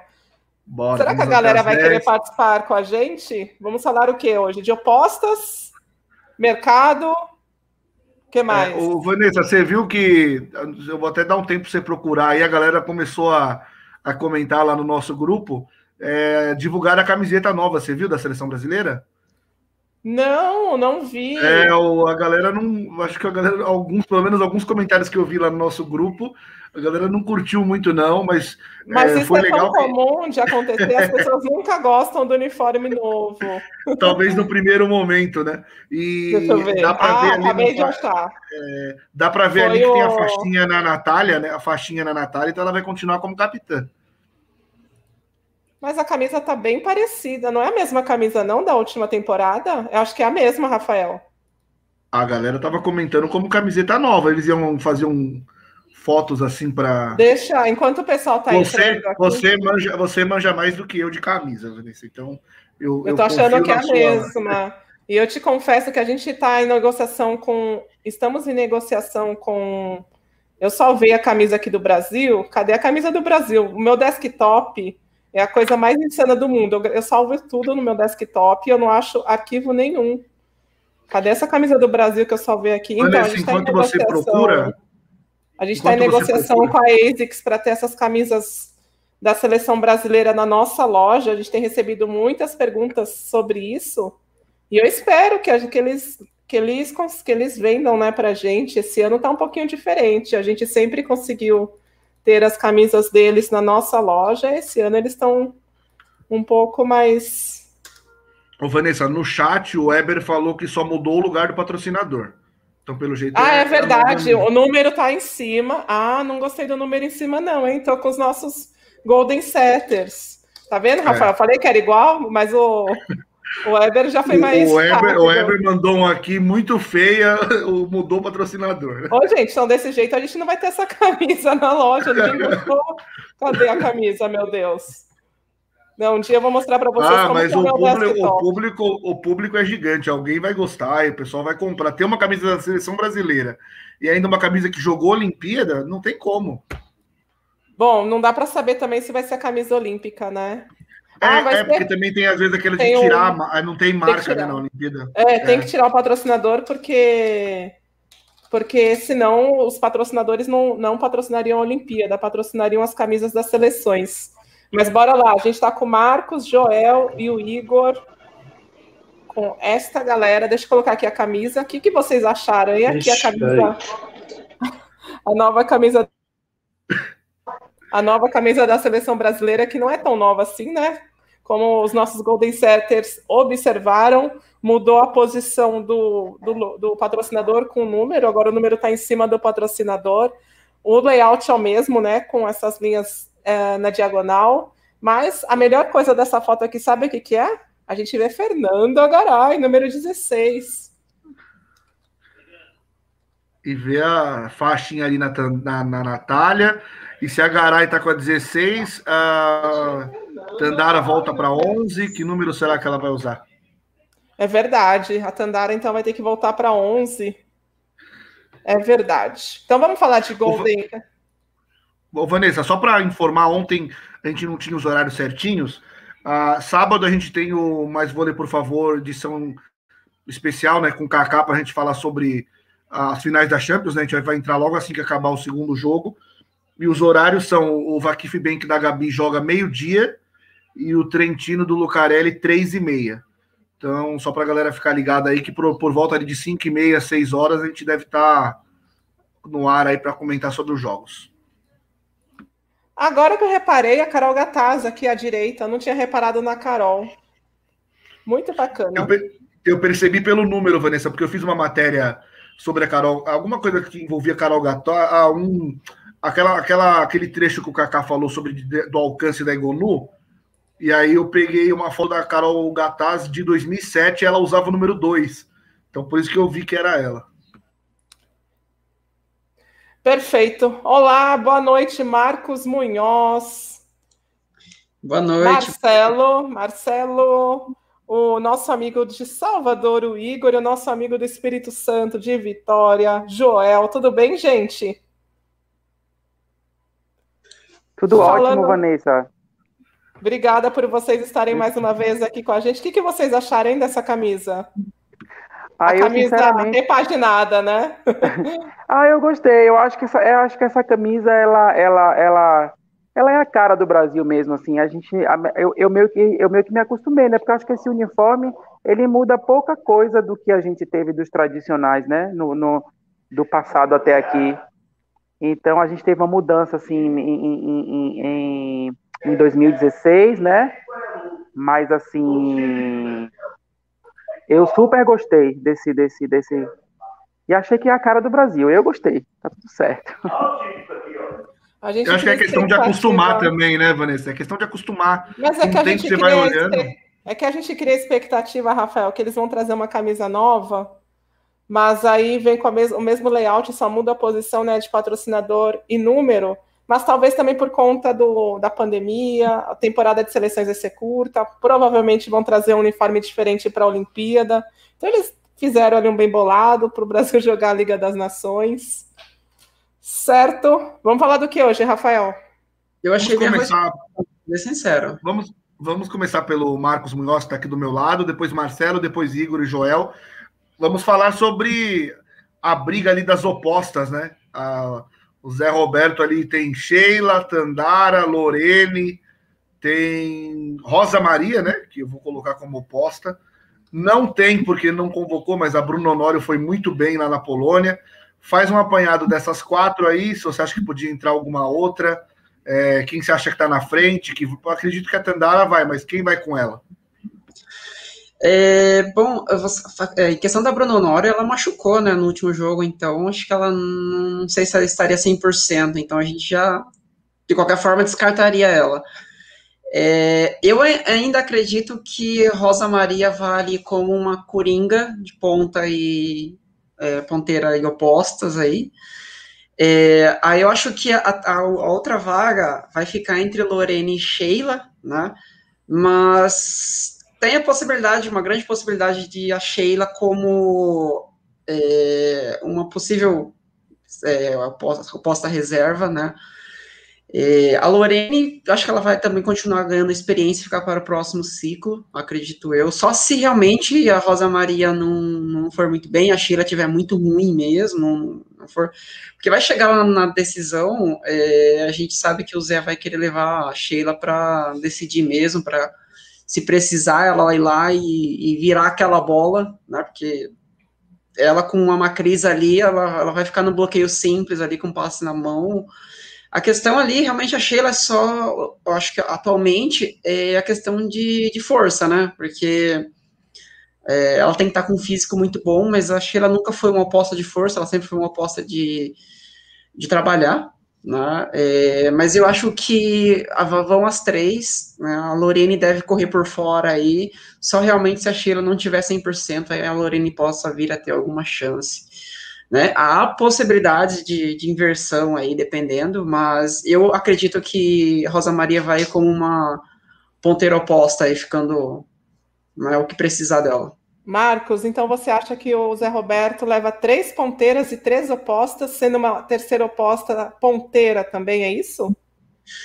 Eu tenho certeza, para ser bem sincero, porque é, em entrevistas anteriores o Zé já deixou muito bem claro que ah, são 12 jogadoras, é, ela, ele precisa de jogadoras, é, como é que posso dizer, híbridas, sei lá, é, versáteis. Versáteis, isso que possam fazer mais de uma posição, porque realmente imagina lá, você vai ter só uma, uma Camila Bright, o que, que você vai precisar? Vai precisar colocar uma, uma, uma alguém para fazer líbero, uma ponteira. Aí você tem uma Gabi que possa pode fazer uma, uma líbero. É, e aí você pode colocar, por exemplo, uma Rosa Maria para ficar como ponteira, e, ou uma Tandara como ponteira para ir junto. Mas eu acho que com Garay e, e Natália, se precisar acontecer alguma coisa, continuaria da mesma forma. Acho que ali a situação mais complicada seria com as centrais, porque realmente central é uma posição ali que a central consegue fazer outras posições, mas você não, não consegue ter uma ponteira, uma, uma oposta fazendo uma, uma, boa linha, uma boa passagem de, de central. É, então a gente sabe, já teve entrevistas mesmo, é, acho que antes da pandemia, ou no início da pandemia, ele comentava mesmo que ele sempre contava com a Thaisa, né? Eu aconteceu o que aconteceu, a Thaisa não foi, e ele tinha deixado bem claro, tá, as quatro que eram garantidas em Tóquio Gabi, Natália, Tandara e Thaisa. Essas quatro, estando 100%, elas estariam em toque de qualquer forma. A Thaisa não vai, então já complica um pouco.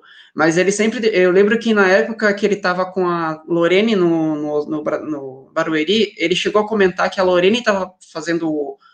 treinando passe, né? Porque ele gosta de jogadoras versáteis para, se precisar, faz uma saída, faz uma ponta. Né? É, mesmo que às vezes seja só uma, uma, uma, posta, uma ponteira falsa. É, é, ponteira falsa, vamos dizer assim. Que aí, se precisar, ela tá lá só para passar o que vier em cima dela, né? Aí você tem uma, uma Gabi uma Bright ali que dão conta do recado. Boa, Marcos. Agora era o Marcelo, né? Mudou a configuração que a Vanessa saiu, mas Marcelo, ainda nessa linha de de opostas, centrais. Depois que o Kaká falou tanto da questão de altura de centrais, é, mudou a minha cabeça. Eu estou até vislumbrando talvez uma possibilidade da Diana, que até o, o, o Jander, aí, nosso Golden Setter, também chegou a falar com as meninas do Barueri pela altura, pela estatura. Então faz um apanhado aí. O que, que você acha da configuração que ele vai montar? Duas ponteiras, é, três ponteiras, quatro centrais, três centrais. Fala um pouquinho o que você pensa. Tá mutado, tá mutado. Foi... Tá, tá escutando? Agora sim, agora sim. É, trintão, então, Bocaxinha. É, então, boa noite, boa noite, pessoal. É, apesar de estar sumido aqui, mas eu tenho acompanhado bastante, tá? Acompanho direto aí vocês. Ri um monte ontem na, no joguinho lá. Ri bastante. Mas, enfim, é, eu acho assim, que o, o Zé ainda tem uma possibilidade, apesar da gente estar tá aí com três, três meses né, para a Olimpíada, mas ele ainda tem uma a chance de, entre aspas, testar alguns jogadores. A Sheila, por exemplo, eu acho que ela não precisa mais de teste, né? Ela já a Sheila é a Sheila. O que ela precisa é de condicionamento físico. Pelo que ela demonstrou no, na, na Liga Americana, ela está bem abaixo para poder estar é, na altura de, de, de dar o 100% dela, ou seja, até 90% que ela pode dar para encarar uma Olimpíada, né? Apesar dela ser técnica, ela nunca foi uma jogadora de força, mas muita técnica, muita habilidade como oposta, muita rapidez no braço e tal. Eu acho que ela fica para ver né? Eu acho que ela vai ganhar condicionamento físico, vai ficar treinando com as jogadoras que vão ficar aqui, até porque né, é, é, tem, tem condições para isso ainda. E ela não precisa ser testada. Eu acho que na Venela ele deve levar quatro ponteiros, e com isso eu acho que leva a Ana Cristina para dar uma, uma, uma averiguada, para ver como ela se sabe que ela, ela vai enfrentar, né? Vão enfrentar bastante seleções, praticamente todas as seleções ali da Venela vão estar tá, né, na, na Olimpíada, tirando um ou outro ali, né? Acredito eu. E eu acho que ela vai testar para ver como é que ela se sai. É, e deve levar a Rosa Maria como oposta e levar, obviamente, a Tandara. Né? Com relação às centrais também, ele vai fazer, ele vai levar a Carol para ver como é que ela sai, Carol Gataz, deve levar a Carol, e eu acredito que ele deve levar eu, a Denise, né? É, é, nessa, nessa configuração aí. É, e depois, eu acho que depois que ele fizer esse teste, ele vai definir realmente quem ele vai levar para as Olimpíadas, sabe? Eu penso dessa forma. Que tem alguns jogadores que ele já sabe como, como se sai ali, e ele não tem muito o que fazer, porque senão ele não teria, ele teria até é, reduzido um pouco as convocações, sabe? Para ver. Então, eu acho que ele tem a condição ainda de, de, fazer esses testes aí. Na minha opinião, acho que pode ser que ele dê uma, uma faz uma surpresa com relação a isso. Essa é a minha opinião. Surpresa, boa. É, não, é que é, eu acho que a Liga das Nações vai, vai pesar muito, né? Porque o ano Sim. passado não teve temporada de seleções. Esse ano, até por não ter tido temporada de seleções ano passado, acho que ninguém vai esconder o jogo, porque o pessoal tem que botar o time para jogar. E aí, uhum. como a central está bem aberto, ele vai ver quem está performando melhor, né? Quem vai estar tá desempenhando Exatamente. melhor, quem vai estar tá num melhor momento, né? Eu não. Ah, Ou de repente ele até leva quatro, né? Quatro é, centrais, é, né? Fala, se fala muito no. Se fala muito no futebol, acho que também é, fala-se isso no vôlei também, que seleção é momento. Eu costumo discordar disso, né? Acho que seleção, além de momento, ela é continuidade, porque às vezes um atleta não foi bem numa temporada e tem o, o status que sabe que joga bem na seleção, você não vai tirar a pessoa da, do grupo. Mas nas centrais, eu acho que ele vai bem na questão do momento mesmo.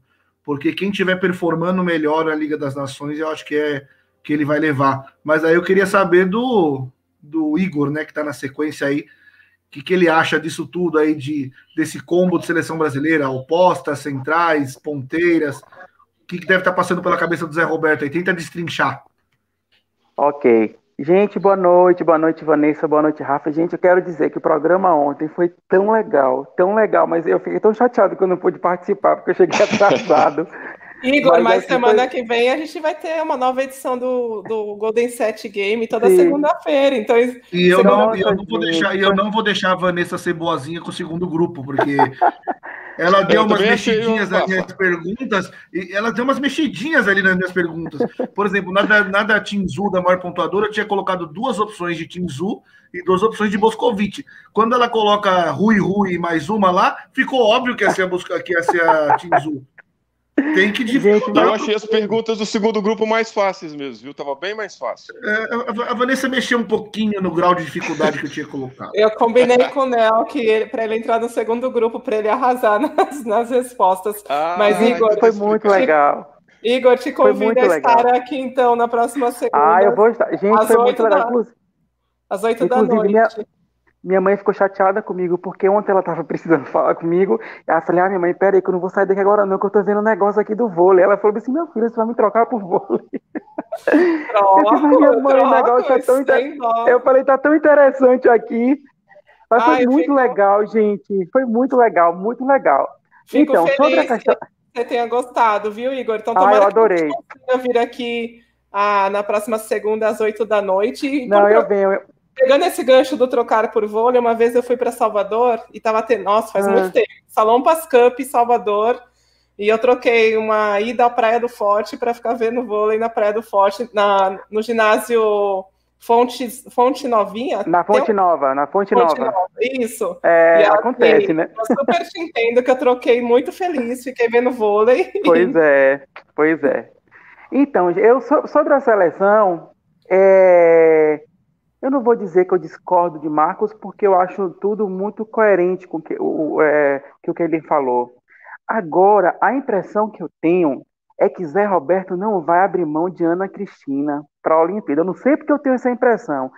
É, em Atenas, em 2004, eu nunca me esqueço que estava naquela coisa, né? Mari estava naquela ascensão, Mari foi a primeira Olimpíada dela, estava naquela ascensão, e tinha Leila, Leila que já estava que estava jogando também um absurdo. E eu lembro que Zé Roberto, na época, cortou Leila e levou Mari. Né? E, e Mari participou de todo o ciclo para 2008. Então eu acredito, né? Eu acredito assim, né? Eu, eu tenho, não eu vou dizer acredito, mas eu tenho assim leves impressões que a depender da Vienel, eu acho que Ana Cristina pode ser a quarta ponteira. Eu não sei por que, que, que, que, que isso está assim mexendo com minha cabeça, o que eu, inclusive, adoraria de ver, porque eu sou fã de Ana Cristina, do jogo dela. Sobre a questão das opostas, eu acho que, que Sheila com certeza vai, né? Com certeza vai. Eu acho que ele não chamaria Sheila, né? Nessa condição que ela, porque assim, chama, ele sabe que a condição de Sheila física não é 100%. E, e, e como o nosso colega falou aí, o problema único dela é o condicionamento físico, porque nome ela tem, voleibol ela tem de sobra, entendeu? A presença dela nas Olimpíadas vai dar com certeza um gás, vai ajudar pra caramba, até porque a Olimpíada também, além de, de técnica, se trata de emoção, né, coração. Então acho que nesse sentido, eu acho que Sheila vai vai vai dar uma, uma, uma ajuda assim. Então acredito que vai ser que vai fechar Sheila e Tandara, né? Acredito que Lorene vai para para a Liga das Nações. E assim, é isso, né? São as escolhas de Zé Eu não ficaria triste se, se Sheila fosse, porque eu, eu acho Sheila incrível, maravilhosa. E na hora do vamos ver, eu tenho certeza que ela dá conta, do jeitinho que ela tá, do jeitinho que ela tá ali. Sobre as centrais, é, eu acho que na, eu acho que ele que eu, eu tô, tô, super com o Rafael. Essa questão aí da, da, da, das, das, das, das centrais, eu acho que Diana começou a entrar em uma briga que a gente, né, meio que ela vai ser experimentada, acredito. E acredito também que, quem sabe, né, uma surpresa possa, pode, possa acontecer, enfim. E é isso, sobre as ponteiras, eu acho que, que vai ficar entre vai ficar entre Natália, Gabi, Fernanda Garay. Aí eu vejo Rosa Maria fazendo entrando aí como ponteiro oposta. Mas eu não sei, viu? Acho que com ponteira eu prefiro Ana Cristina do que Rosa Maria. do que Rosa Maria. Eu prefiro Rosa mais como oposta, né? Inclusive, ela, ela, ela deu uma entrevista, acho que foi o ano passado no Campeonato Italiano, não me lembro uma, uma entrevista, inclusive em italiano, ela falando italiano muito bem, obrigado, e ela falando sobre o fato dela, da identificação dela de jogar como aposta, né? Dela falou que ela entra para jogar de ponteira, mas a identificação dela para jogar como aposta é muito melhor. E eu acredito que é, é, isso faz a gente fazendo a nossa preferência, eu acredito que a gente faça melhor, né? E sobre as ponteiras, eu quero muito que as titulares, que as ponteiras titulares sejam Nath e Fernanda Garay. Adoro Gabi, mas eu acho que Garay, para mim, além de ela ser uma jogadora impecável, é, a CBV tá, tá, tá expondo os treinos, ela tá fazendo assim os treinamentos incríveis e experiência, né? Fernanda Garay, ela tem experiência no mundo inteiro, ela tem experiência com a Olimpíada, foi campeã olímpica, então, assim, eu acho que essa briga dela com Gabi aí vai ser uma briga muito gostosa, assim. E é isso. E, e, e sobre as levantadoras, Macris, com certeza. E também eu gostaria que fosse a Dani Lins, por causa também dessa questão da experiência, né? Carol Gataz, super justo Carol Gataz estar nessa Olimpíada, gente. As pessoas às vezes até criticam o fato dela não estar bloqueando muito bem, mas eu acho que é merecido dela. E assim, e com certeza vai acontecer alguma coisa maravilhosa com ela, porque ela merece, ela está nessa, nessa briga há muito tempo. Eu lembro que em 2008 as meninas dedicaram a, a, a, o título a ela também, então assim, fica aquela coisa, né? Então acho que ela merece estar em Tóquio, assim, eu super torço por ela, e é isso. Essa é a minha, minha, essa é minha simples e humilde opinião aí, mas vamos ver o que, que vai ser. Obrigada, Igor. Tem um recado aqui do Vitor Ferreira para você. Chama sua mãe para o Golden Set, Igor. Chama ela aí. minha ela... filha, deixa eu dizer, eu, eu, falei com ela isso hoje. Olha só que engraçado. Eu falei, oh, mãe, tem um programa que minha mãe também é apaixonada por vôlei. Eu fui jogador de vôlei, né? Fui jogador de seleção da minha cidade, tudo. Joguei profissionalmente, mas eu sou pequeno, tudo, e não rolou. Fui para música mesmo, fui sofrer na música mesmo. Aí Falei com minha mãe, minha mãe falou assim: Ô oh, meu filho, me mande o link que eu vou assistir. Não mandei o link hoje porque ela viajou para casa de uma tia. Ela tá, ela tá na estrada agora, mas ela falou que quer assistir. Ela falou: Você participa? Eu fiz participa. Ah, então eu quero assistir, não sei o quê. Aí da próxima, acho que ela vai vir. Convida ela para a próxima segunda e a gente faz uma dupla valendo o dobro dos pontos, né, Rafael? E o, e o, o programa de agora. ontem, o programa de ontem, ela ia amar, com certeza ela ia amar. Eu tenho certeza que ela ia amar. Ah, e outra coisa que eu quero falar com vocês, Vanessa e Rafa, vocês estão sempre assim, se superando na genialidade. A entrevista com Pietra foi incrível. Que menina maravilhosa, que energia e que entrevista boa, que vocês conseguem esclarecer tudo. Às vezes a gente fica, ah, será que vai perguntar aquilo? E quando vê, pergunta tudo. Sabe? Parabéns, muito legal, assim. Eu tô esperando as próximas, assim, adoro essas entrevistas. Ai, é obrigada. Isso. A gente fica feliz que você tenha gostado. E você vê, Rafael, que morar no Nordeste, morar em Salvador é outro, é outro nível, né? O Igor tá na rede ali todo relaxado, acompanhando a gente. A Literalmente gente... como, como um bom baiano, né? Literalmente como um bom baiano. Já que você, antes da gente chamar o Joel, nosso amigo do, de Vitória, do Espírito Santo, deixa eu tirar tudo aqui da nossa tela para colocar a nossa convidada de amanhã. Nossa convidada de amanhã vai ser a Keila Monagemi, aqui ela ao lado da Leia. Ela é a gestora do projeto do Itambé Minas. Então ela que vem legal. contar aqui para a gente. Ela é essa que está de máscara preta.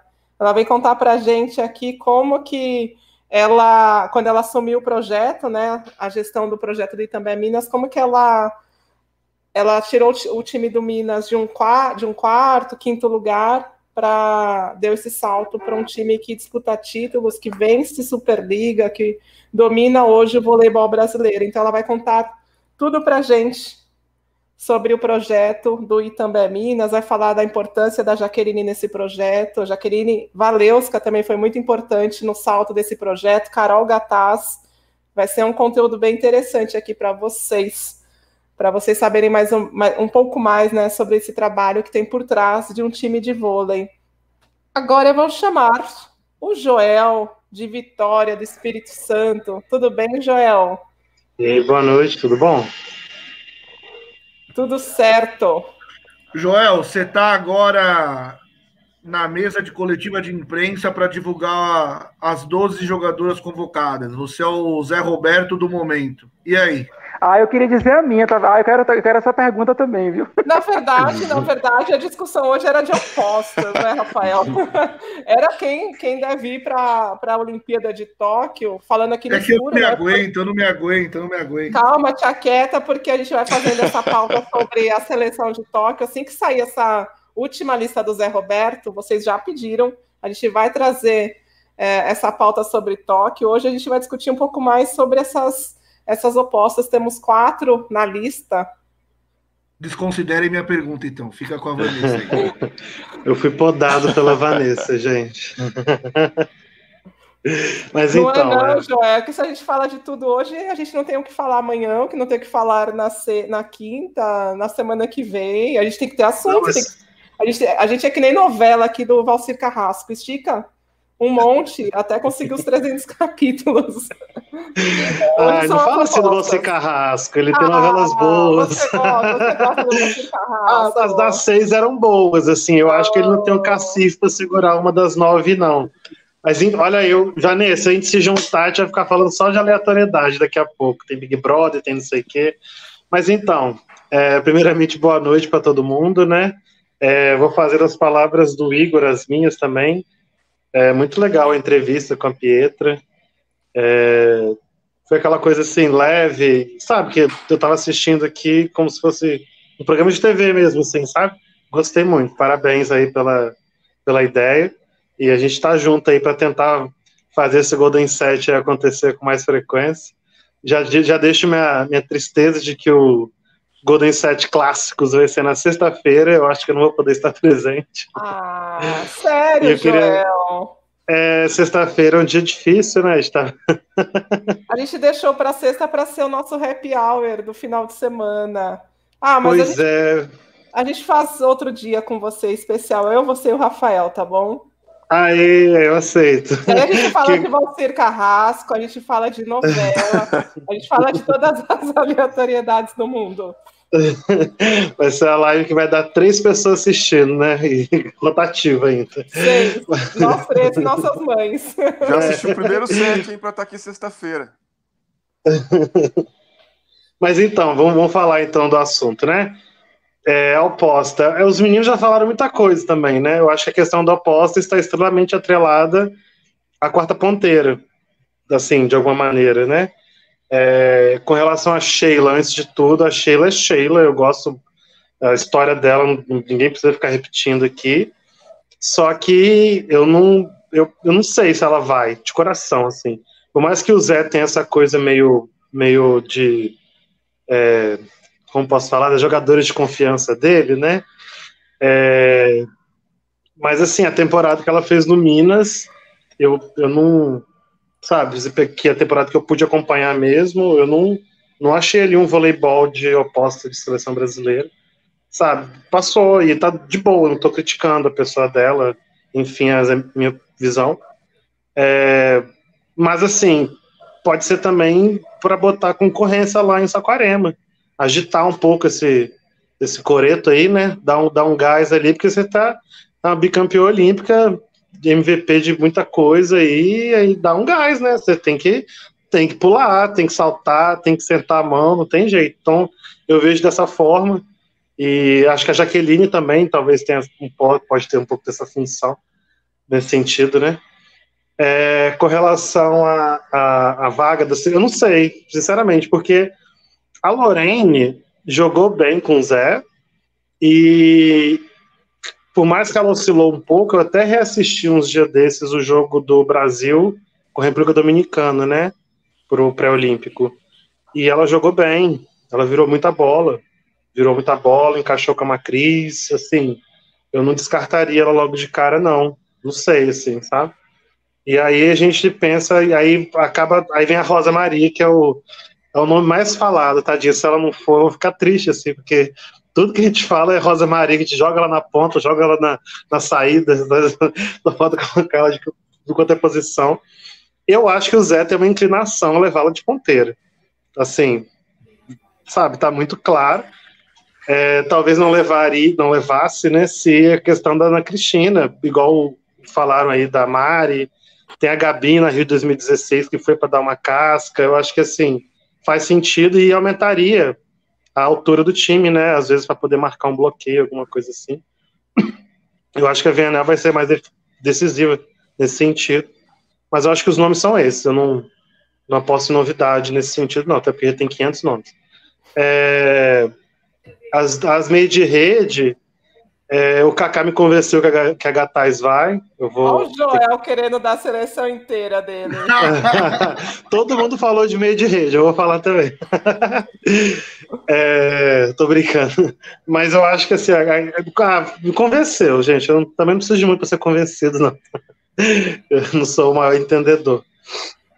Mas eu acho que realmente vai. Ele gosta muito da Denise, né? E não sei. Eu vou ser polêmico aqui, falar que talvez a Bia vai, porque a, falar Bia o movimento aqui do, a situação. Mas assim, teve temporada, duas temporadas muito ruins da Bia, né? Assim, tem que ser, né? Se eu tô falando da Sheila, não vou falar da Bia, né? Misericórdia. Deve ter coerência. É... Desculpa, falar. pode continuar. Pode falar. Não, eu queria fazer uma pergunta é, para os quatro, mas é fora de seleção para você não me dar outra bronca calma, calma. É, eu acho que o Igor e o Joel já deram um pitaquinho, mas eu fiquei curioso para saber do Marcos também e do, do Marcelo, e também se o Igor e o, o Joel quiserem dar um destaquinho a mais, eu queria saber o que, que eles é, destacariam, o que, que eles acharam mais interessante da entrevista com a Pietra. Olha, para mim, o mais interessante, assim, eu gostei porque eu não conhecia a trajetória dela, né? Eu sei que ela foi, eu sei que ela foi, que ela estava no Egito, porque se comentava na, na, na, na Superliga, algum, algum comentarista, assim, algum comentário fez uma, uma falando sobre Paulão, aí comentou ela como filha e falando que ela estava jogando no Egito. Não me lembro que jogo foi esse. E eu não conhecia muito a trajetória dela. Inclusive, eu lembro que do nome Pietra em Osasco, mas ela quase não entrava para jogar na época que ela jogou no Osasco, né? Então, assim, foi maravilhoso porque eu não conhecia a trajetória dela. E se você for ver para uma menina de 22 anos, ela já tem uma estradazinha aí, já, já é, caminhada, né? E assim, no, no sentido de, de, de, de internacional, de jogo internacional de, de experiência pessoal também. Então, isso acho que isso, isso faz, isso amadurece, né? E foi isso. E o que eu mais gosto das entrevistas, eu vou dizer agora de Pietra, eu, eu, eu, eu, eu, vou falar o que eu disse a Rafael na entrevista de Sheila. Traz a gente muito para perto. A, a, a, sensação que eu, que, eu, que eu tive nessa entrevista com Pietra também, a mesma que eu tive com Sheila, que Vanessa estava sentada numa cadeira com Rafael e a gente no mesmo lugar, sentado, muito próximo, fazendo parte disso. Então eu acho que eu acho que, que, que a, a, isso é uma boa entrevista, é você entreter e você conseguir deixar a gente lá, né, preso. Porque se você for ver, Pietra é uma jogadora maravilhosa, tudo, mas você vê que ela não é uma pessoa que está em evidência, no sentido, né, a gente, a gente fala de Thaisa, que se fosse Thaisa que tivesse aqui, ia estar tá com mil pessoas na, é, na live. Mas, assim, a entrevista, para mim, foi interessante porque ela me mostrou o lado de Pietra, que eu já achava ela interessante, eu estou achando ela muito mais interessante agora, e a gente vai dar uma atenção muito maior para ela e até torcer para ela, né, nesse sentido de seleção. Ela fez uma Superliga maravilhosa. E assim, eu quero mais uma vez, incansavelmente dizer, Rafael e Vanessa, vocês são maravilhosos. Eu, eu, eu me sinto, eu me senti muito próximo dela, assim, que eu falo, gente, que maravilha. E fiquei assim, ó, eu tava fazendo coisa na cozinha, deixei de fazer tudo para ficar na entrevista. Obrigada, Igor. Você Vocês são incríveis, gente. Você falou eu que a adorei. gente é a novela das nove, né? O, o Joel é. gosta de Valcir Carrasco, você gosta da gente. Muito obrigada, é, viu? Exatamente. Deixa eu avisar Porque... só o Paulo e o Ma... professor Mauro. Eu já vou chamar vocês no segundo grupo, tá? Eu vi que vocês estão aqui esperando. Eu, a gente vai tá tentando trabalhar com menos pessoas em cada grupo para todo mundo interagir. E deixa eu falar com o Gugu Silva, vocês vão falar sobre as outras seleções, o Kaká Bizoc está preparando um conteúdo especial para o Mais Vôlei, por favor, para as próximas semanas, para falar sobre as outras seleções. Mas se vocês também quiserem falar aqui no Golden Set, deixem aqui nos comentários, eu quero, e aí a gente fala nas próximas, nos próximos debates, porque sempre terça, quarta e quinta a gente vai ter esse debate pós-live, é, mas eu, eu, acho que não tem na lista de seleções, tem, Vanessa? Eu acho que soltaram só da Itália bem. bem... Rússia soltou, Turquia, Itália Rússia. soltou, Turquia. É, Turquia, acabou, Turquia a, soltou dois grupos. A Federação Internacional de Vôlei acabou de anunciar. A Holanda entrou na Superliga, entrou na Liga das Nações no né? lugar. No lugar de qual país? Esqueci. China masculino, né? China, isso. No masculino. Ah, tá. É, então, eu juro que. Eu juro que eu achei que Pitinini ia ser, ia ser convocado, você acredita? Ah, mentira, Igor. Eu achei, gente, ela é maravilhosa. Mas a Pitinini é. faz tempo que você é. despediu da seleção, né? Já deixa uma boa lembrança nos fãs é, da ponteira. Então, é, deixa eu, comentar sobre a, a, entrevista. Foi boa a entrevista, né? Porque mostra que realmente, é, querendo ou não, hoje nós estamos hoje, na atualidade, né? Para você conseguir se tornar um profissional do vôlei, ou você precisa ter influência de alguém que já tenha dentro, já esteja dentro do vôlei, ou você realmente tem que ser um jogador muito bom, extremamente, digamos assim, tem que ter uma base muito boa, tem que ter os fundamentos muito bons, e o mais importante, precisa ter físico, porte físico, né? Não adianta você ter, é, por exemplo, 1,80m aí, se não, tiver, se não for levantador, e tem que ser um levantador muito bom mesmo para conseguir seguir no profissional. Isso no masculino. No feminino já as estaturas são um pouco menores. É, mas o mais importante é que, apesar de toda essa situação, porque é, eu, por exemplo, eu fui conhecer a Pietra através do, do Sport TV, porque eles falaram, ah, não, ela é filha do Carlão. Então, até é. ela, ela comentou isso, que acho que o Rafael, acho que o Rafael perguntou para ela, é, sobre essa questão, porque realmente, querendo ou não, inicialmente, a maioria das pessoas conheceram ela como a filha do Carlão, e não como Paulão, a Paulão. de futebol. É, é Paulão? Paulão. Ah, é, Paulão. É, confundida. É, é, ah, ela é a jogadora é, filha do Paulão. Então, é, a gente viu que ela, pelo menos pelo que ela contou, né, para todos, é, ela está buscando o espaço dela, né, digamos assim, ela quer ser conhecida como a Pietra e não como a filha do Paulão. Então, isso que é o mais importante, né, que a gente precisa saber. E, e a gente sabe que realmente é, quando é, ela apareceu para o cenário né, do, do vôlei, é, querendo ou não, tinha aquela, aquela situação de ah, filha dele, filha aquilo, acontece com todo mundo, vai acontecer com todo mundo. A gente tem hoje as filhas do, da Sheila, filha da, das meninas aí. Eu lembro que até uma story, a, a Carol Gattas comentou a, a, base da seleção 2036. Isso vai sempre acontecer. Né? Você vai ter aquela influência de ser filho de um jogador, né? Então, em tese, tem uh, um pouco mais de facilidade para é, para você ser apresentado para um mercado, né? E aí a gente viu que o que ela sempre buscou, que ela está, está atrás, é de, do, do, reconhecimento próprio dela, não é viver às custas do, do que o pai dela fez no, no, passado. Acho que isso foi o mais importante, né? De toda a trajetória dela, do que ela correu atrás, e não ficou só embaixo do, do, do pai. Você falou aí sobre a, a seleção de 2030 e alguma coisa. Eu lembrei da seleção argentina, né? A gente já teve um caso parecido, não a seleção de agora, a seleção de alguns anos atrás, com Quiroga, Facundo Conte, uh, Castellani. Tinham quatro jogadores que eram filhos da geração anos 80. Vocês lembram quem era o quarto nome? Conte, Quiroga. O Quiroga, no caso, era sobrinho o levantador, né? Não lembro o nome dele que estava aqui. Uriarte, o Nico, Nico Uriarte. Né? A Argentina já viveu um pouco disso. Pessoal, a gente está chegando ao fim da, da nossa live, hoje é a live 23, e eu queria convidar os meninos para o segundo grupo. Ficou faltando falar alguma coisa, Rafael, desse grupo? Esse grupo.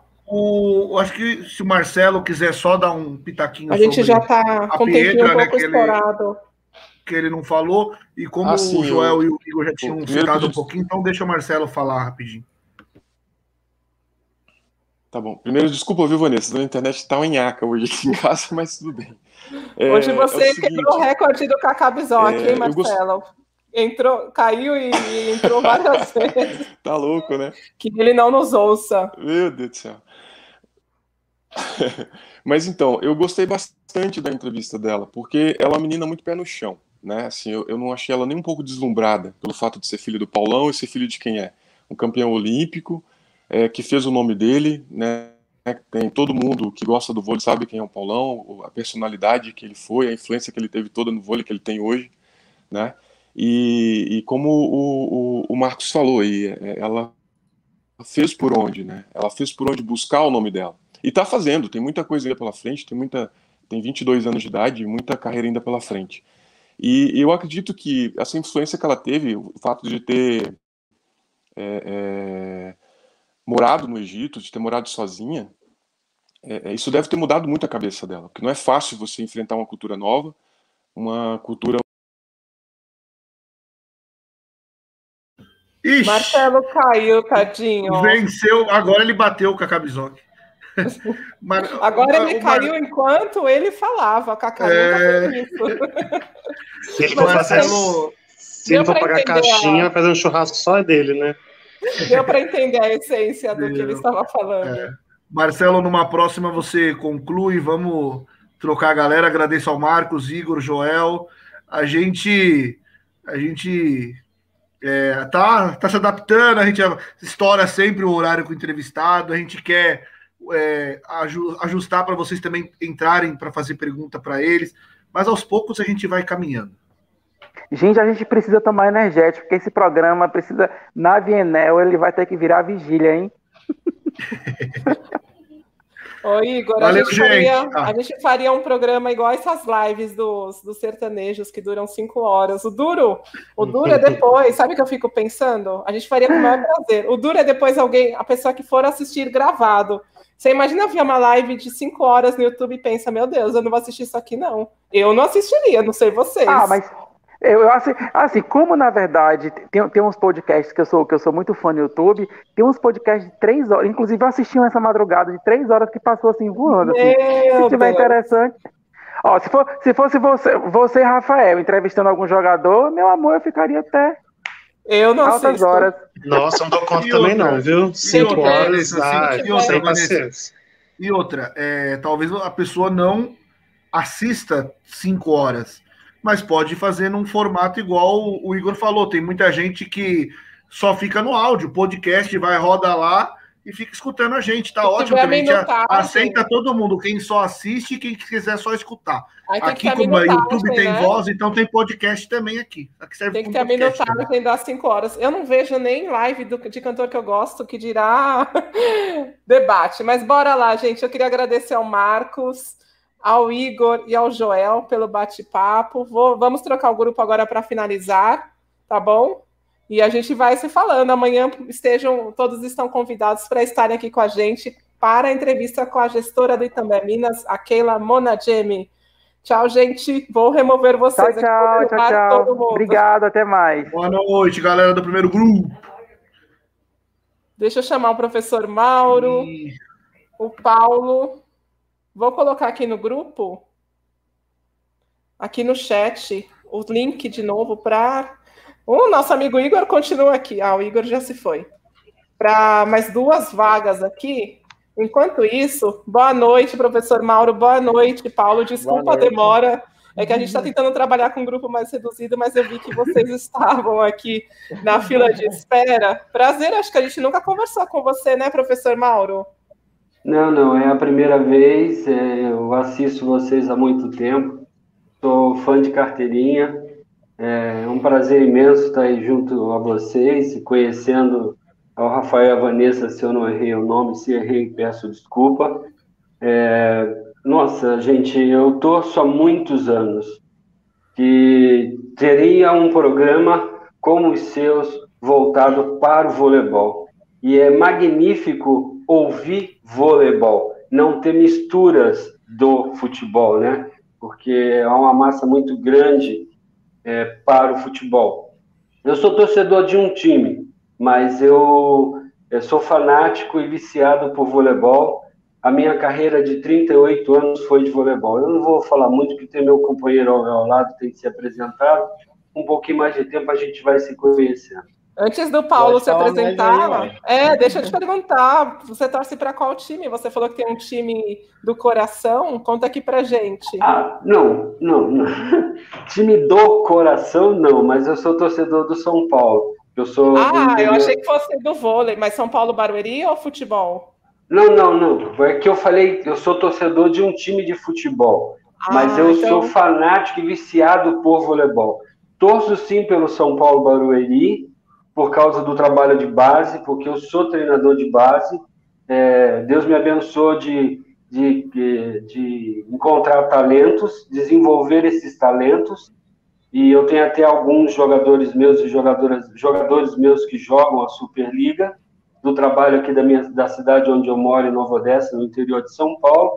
Mas eu sou, assim, é, torcedor de todos os times da Superliga, porque eu sou torcedor do vôlei. E quanto mais tiver vôlei, porque tem um padrão, tem princípio, tem etiqueta, tem ética, é, é outro nível. Tenho colegas meus da Secretaria de Esportes que são treinadores de futebol. Nós estamos numa rodinha, a conversa é sobre voleibol. Vocês imaginam isso? Então, é, é, não, é, eu fico muito feliz porque eles citam o nome de jogadores, eles já citaram a live de vocês, é, é, falam do jogo, fala do José Roberto Guimarães, fala do Bernardinho, fala do Luziomar, fala dos outros técnicos, né? Até que um é, faz parte da live aí com vocês. O cara foi surpreendente com o time que tinha. É, a entrevista suas com a Petra, né? É, eu, Petra, isso, perdoe-me. Eu a vi conhece, jogando na Superliga, é, mas intimamente como hoje, maravilhoso, maravilhoso. Vocês fizeram pergunta para as categorias de base de 10 a 17 anos que sabia o que estava ó, ó, perguntando, identificava a pergunta de vocês para a jogadora que é uma jogadora comum, é uma pessoa comum, não é uma jogadora de selecionáveis que estão aí hoje na seleção disputando uma vaga para a Olimpíada. Então, eu parabenizo vocês dois pela etiqueta, pela pedagogia e pela didática que vocês é, dirigiram esse programa com essa jogadora. ela se sentiu livre, liber, livre para poder conversar com vocês, porque vocês deram essa liberdade, conversaram como simples com ela. Com ela. Muito obrigada. Sensacional, não, tem, não tenho Mauro. nem roupa para esse elogio aí. E, o, e professor Mauro. A pergunta ai, do, do é, W tá. Guimarães. Professor do quê, professor Mauro? Eu imagino que seja de vôlei, né? Pelo que sim, sim, sim, sim. Sou, tenho 30, 38 anos na carreira de voleibol na Secretaria de Esporte de Novo Odessa. Trabalho com masculino e feminino. É, é assim, é iniciação, aperfeiçoamento, treinamento e equipe. Então, as crianças passam por essas fases até chegar na, nas nossas equipes.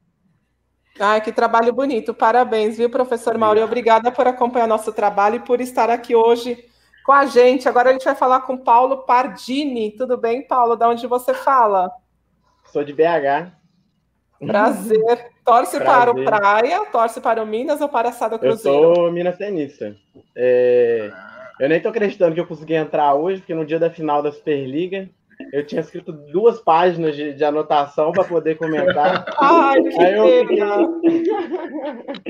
eu começou o jogo, abriu a live, eu falei assim, não, hoje eu vou marcar presença, eu vou conseguir falar lá. Mas só que chegou na hora, eu acho que deve ter sido o dia de maior audiência, né? Aí eu, a, o site nem entrava, nem cheguei. Primeira vez que eu cheguei nessa de ficar na lista de espera. Mas tô Ah, é porque a gente só tem 10 vagas, né? Então por isso que esgotou. Ai, desculpa, que pena, mas se quiser não. falar agora o que você achou da final da Superliga. Bora lá, já perdeu o papel. Não. Já perdeu tô... o papel. Já. Mas eu quero mas... falar, usar as palavras do professor, eu sou muito fã de vocês.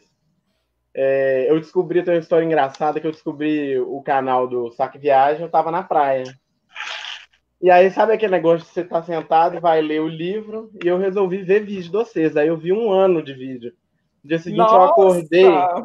Que vergonha! Eu tava com a barriga vermelha daqui até as pernas. Não foi culpa ah, nossa, é. hein? Não foi culpa nossa, mas que vergonha. Os vídeos de um ano atrás são muito ruins, mas fico feliz que você tenha feito essa maratona então com a gente, esteja aqui hoje. Já que não dá para falar mais da final da Superliga Feminina, que acabou faz algumas semanas, então conta pra gente o que, que você tem achado da montagem do elenco do time do Itambé Minas. Olha, eu acho que é bem interessante, né? Renovar um time, um time campeão, mas eu ainda fico um pouco inseguro nas pontas, assim. Eu acho que o time foi campeão, mas foi campeão um pouco no sufoco. Teve, acho que sim, acho que falta uma, uma reserva. Não, não, não desmerecendo a KSL, que é muito boa, claro, fez, cumpriu muito bem o papel, mas eu sinto que falta um pouco mais de, de, de equipe. E também uma oposta reserva, né? Que a pelo parece que aqui se pode vir, né? Acho que ela ia ser uma, uma oposta reserva sensacional, tendo em vista que a Coutinho dá umas variadas de vez em quando, né? Mas eu sou muito fã da Coutinho também. Não tem do que reclamar, né? Foi campeão, né, Paulo? É, não tem. Não tem do que reclamar. Então a gente comentou com o primeiro grupo sobre as opostas, embora o pessoal tenha analisado a seleção brasileira inteira. E para esse segundo grupo, eu trouxe aqui um vídeo. Cadê o vídeo? Que a gente falou na última live com o Kaká Bizoc. Um, a gente recebeu uma pergunta de um internauta, o Luiz Ventura, perguntando sobre o pódio olímpico. Então a gente vai discutir agora essa parte do pódio olímpico. Eu vou colocar primeiro o vídeo, tá? Do, desse trecho da nossa live da, da última segunda. Luiz Ventura, quais são as chances de 0 a 10 das seleções brasileiras nas Olimpíadas de Tóquio? Eu acho que esse ano é o mais difícil de todos, tanto para a masculina quanto para a feminina. As outras seleções cresceram demais. É, eu acho que em alguns aspectos elas estão acima da seleção brasileira e a chance que a gente tem é pelo respeito que os outros têm pelo nosso voleibol e pela capacidade que a gente tem de fazer bons jogos, mesmo é, esses, esses detalhes estando a favor das outras equipes. Né? O Brasil joga taticamente melhor do que outras equipes e aí acaba tendo chance. Mas eu vejo esse, esse ano, é, se o Brasil ficar fora das duas semifinais, para mim não está muito fora da lógica, pelo nível dos adversários. Bom, primeiro a gente espera que o Kaká Bizoc erre, porque eu quero ver o Brasil nas semifinais. Professor Mauro, o que, que, você acha desse pódio? O que, que, você acha das seleções masculina e feminina do Brasil uh, agora para Tóquio? As chances das seleções? Eu, eu, eu acho que tem muito a ver com a pandemia. Né? Nós não passamos um ano muito atípico, parados, é, desenvolvemos aí a nossa Superliga que veio à tona a jogar. É, eu, eu, friamente analisando, eu concordo com o Kaká. Nós vamos ter que é, brigar, batalhar e lutar muito. Desculpa a expressão, mas ter veneno na veia para superar e ter, tanto no masculino como no feminino, um lugar no pódio. Hoje, qual seria o seu pódio no feminino e no masculino? Primeiro lugar, segundo lugar e terceiro lugar. Olha, já faz tempo que eu não passo numa faculdade e aqui eu estou entrando numa faculdade seca e crua e cruel. China, Estados Unidos,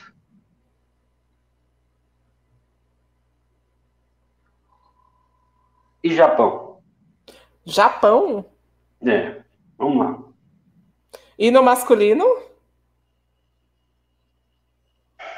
Olha, uma aposta ousada, hein, Rafael e Paulo, Japão, terceiro lugar. Na... Tá certo mas que vai disputar. Tá jogando em casa, é, né? Isso que eu ia é. falar, tá disputando em casa, mas não tem torcida, mas tá disputando em casa. Só que é uma geração que não ganha grandes, grandes, não tem grandes conquistas já faz um tempinho.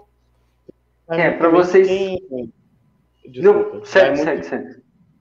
Acho que vai muito de. Pro Japão ser medalhista, vai muito de qual vai ser os cruzamentos ali nas quartas, né? A gente sabe que o jogo do Japão, quando ele encaixa com um time um pouco melhor, fica difícil. Pra gente é, né? Eles Nós elas já devem... algumas derrotas já pro Japão aí. Olha, o Mauro mostrou ali uma pessoa na casa dele. O Japão deve passar em terceiro ou quarto do grupo, né? Porque o primeiro colocado do grupo provavelmente é Sérvia, segundo é Brasil. Agora o confronto entre Coreia e Japão vai definir esse quarto, esse terceiro e quarto lugares para as quartas de final. E aí, que nem o Paulo falou, o cruzamento nas quartas de final. Sobe-se quem puder, inclusive a gente, né? Que a gente vai também pegar um cruzamento bem complicadinho. Já tem um pódio do masculino, professor Mauro? Ou a não, gente... não, não. Pode, pode. Não, não tem. Então deixa eu pode. passar para o Paulo. Paulo, você é, tem o seu sim. pódio? É, do masculino ou do feminino? Pode ser do feminino e depois do masculino. Tá. É, eu não consigo assim definir ainda muito bem as posições, né? Mas eu acho que China e Sérvia acho que estão um passo acima de todo mundo. Muita gente coloca os Estados Unidos ali também, mas eu vejo os Estados Unidos num nível mais parecido ali com Itália, com o Brasil. Acho que o Brasil vem atrás desses quatro times, mas eu acho que está entre esses cinco. Eu colocaria, fiz uma, uma, uma, hipótese aqui, China em primeiro, Sérvia em segundo, colocaria Brasil em terceiro, porque também é brasileiro, tem que acreditar.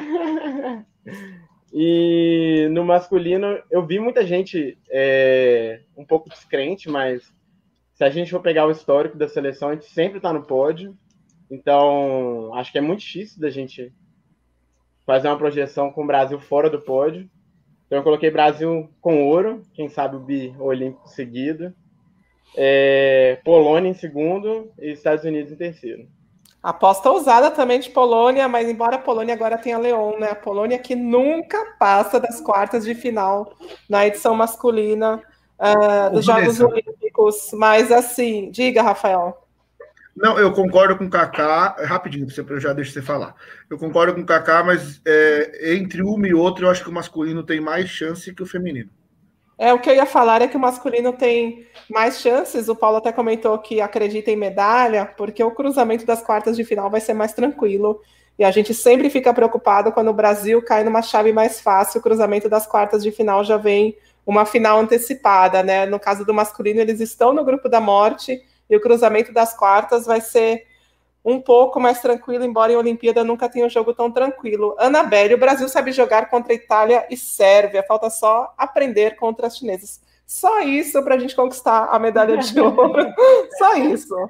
Que alguém elimine a China é. antes ou que ele não passe pelo nosso caminho.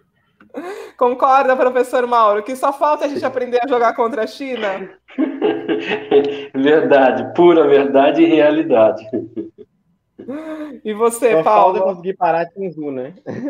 Só aí, elas estão treinando Só. assim faz pouco tempo, elas estão sem entrosamento, elas estão sem tempo. Elas não estão treinando da... só desde o começo do ano, não, né? É, a vida da China assim tá, tá bem difícil. Mas a gente, eu concordo com você, Paulo. A gente tem que acreditar, o Brasil, tanto masculino quanto feminino, a seleção vai pegar pódio. Vanessa, o pachequismo tá liberado, né? Como a gente já comentou na Mais Vôlei, por favor. Então, tá liberado. Pode falar um pouco das apostas? Pode, já... deixa eu colocar aqui. Aí a gente fecha a nossa, o nosso programa de número 23 com vocês. E amanhã, então, a gente vai estar aqui de novo a partir das 20 horas. Deixa eu colocar aqui o nosso, o nosso banner. De... Ah, e você, Paulo, você precisa bater ponto aqui amanhã, hein? Você vai falar, vai ouvir a gestora do seu time, uhum. Keila a partir das 8 da noite, quarta-feira. Ela vai falar então sobre esse projeto e também Minas, já conversei com ela. É interessantíssimo, a interessantíssima linha que ela construiu para levar esse também Minas até o topo do voleibol brasileiro.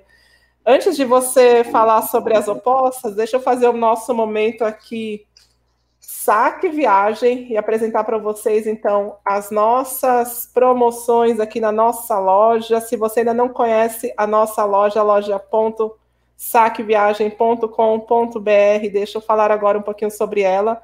Últimos dias da promoção das camisas da Superliga, o Paulo é Minas tenista, o professor Mauro é, torce para o São Paulo Barueri, a gente tem essas camisas em promoção, temos outras mais da Superliga Feminina e da Superliga Masculina, que, por exemplo, no nosso banner a gente tem SESI Vôlei Bauru, mudou o banner, ops, é ops que eu fiz tudo errado aqui, a gente tem as camisas do Minas em promoção, então, 20 reais de desconto, por exemplo, camisa azul, essa camisa é uma das mais vendidas da temporada, camisa lindíssima do Itambé Minas, R$ 129,90 e até seis vezes sem juros, a gente entrega para o Brasil todo, o professor Mauro falou que torce para o São Paulo Barueri, então deixa eu colocar aqui uma camisa do São Paulo Barueri. A gente tem nas duas cores, tanto na branca quanto na tricolor.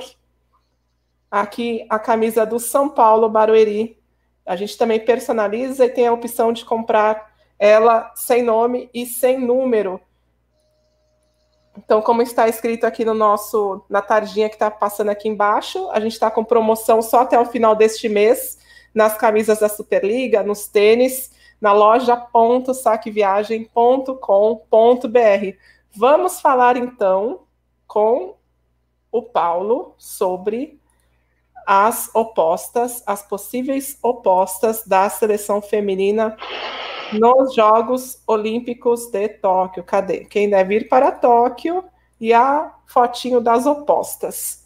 Qual a sua opinião, Paulo, sobre as opostas da seleção feminina? No momento atual, é, eu levaria a Rosa pela, pela temporada, as duas temporadas na, na, na Itália e Tandara. É, eu sei que muita gente fala né, que o Zé Roberto não chamaria a Sheila à toa. Mas a Sheila também falou na, na entrevista com o Rafael que ela está na seleção para poder fazer o que é melhor para a seleção. Então, acho que ela não teria um, um, um, problema de ser cortada, né? Acho que isso não. Acho que talvez isso seja uma conversa que tenha entre ela e o Zé Roberto.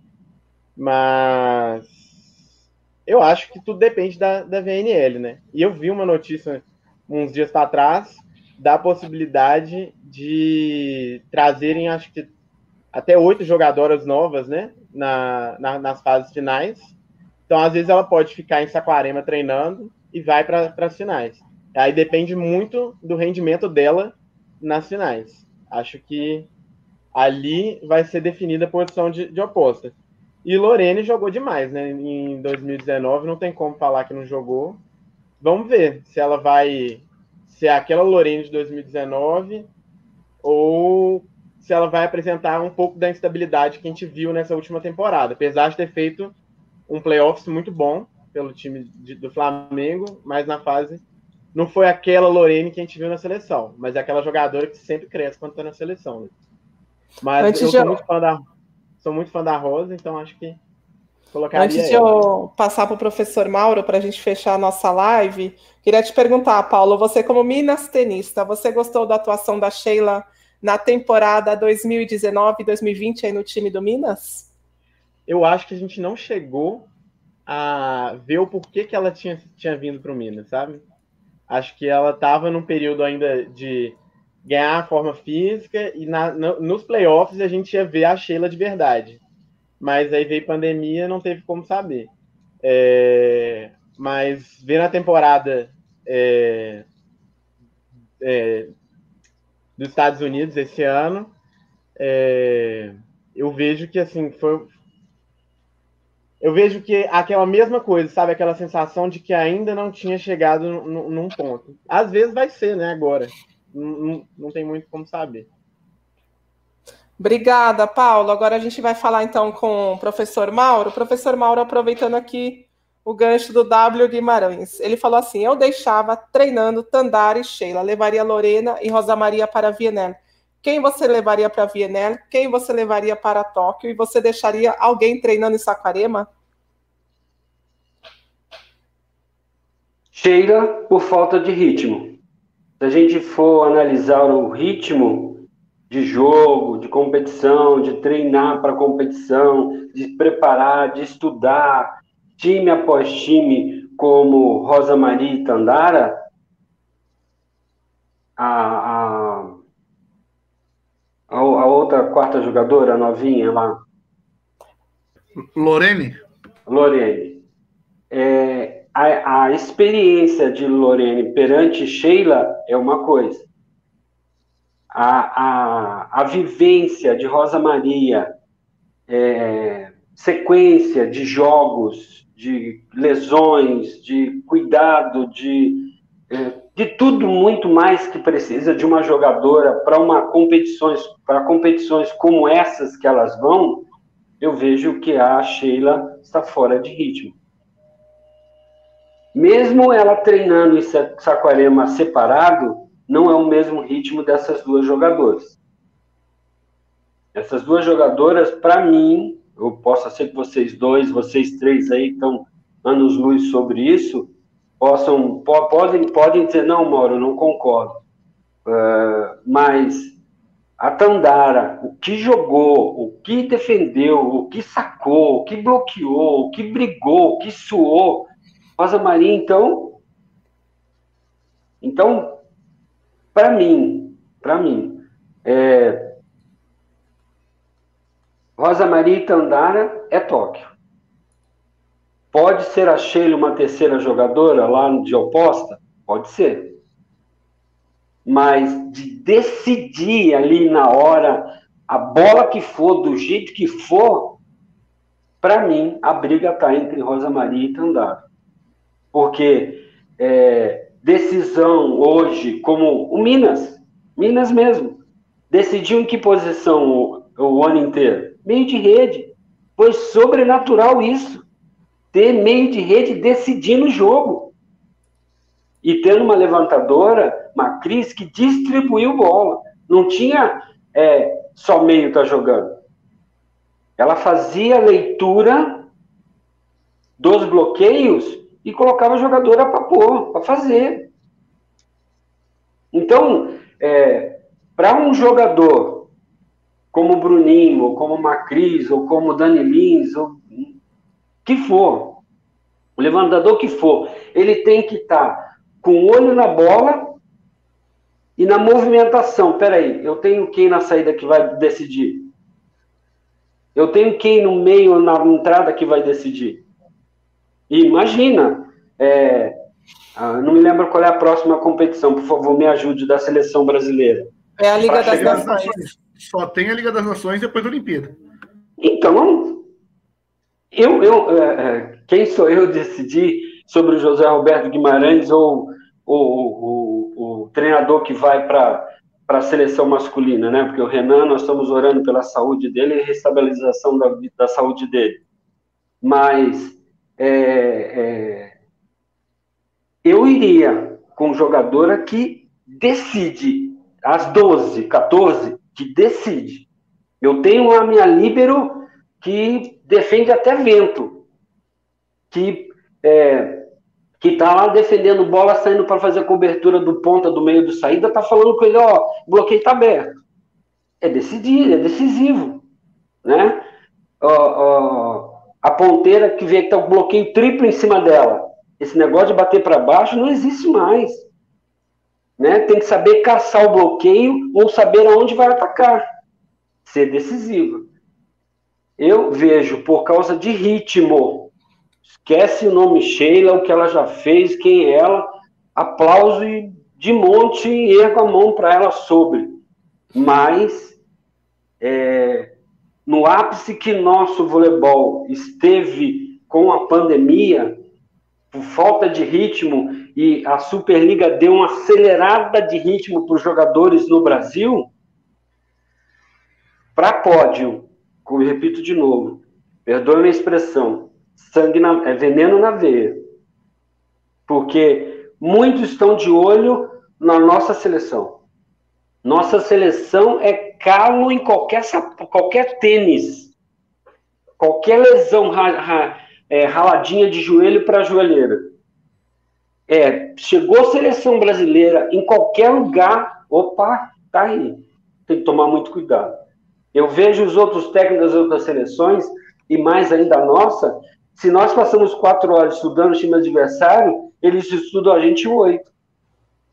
Para tentar não deixar o Brasil ter gosto do tempero, porque deixou, não segura mais. Mas eu vejo assim, tem que ser decisivo. Jogadores que os técnicos da seleção, comissão técnica da seleção brasileira vai pôr, é para decidir. Para mim, ainda, quem sou eu, né?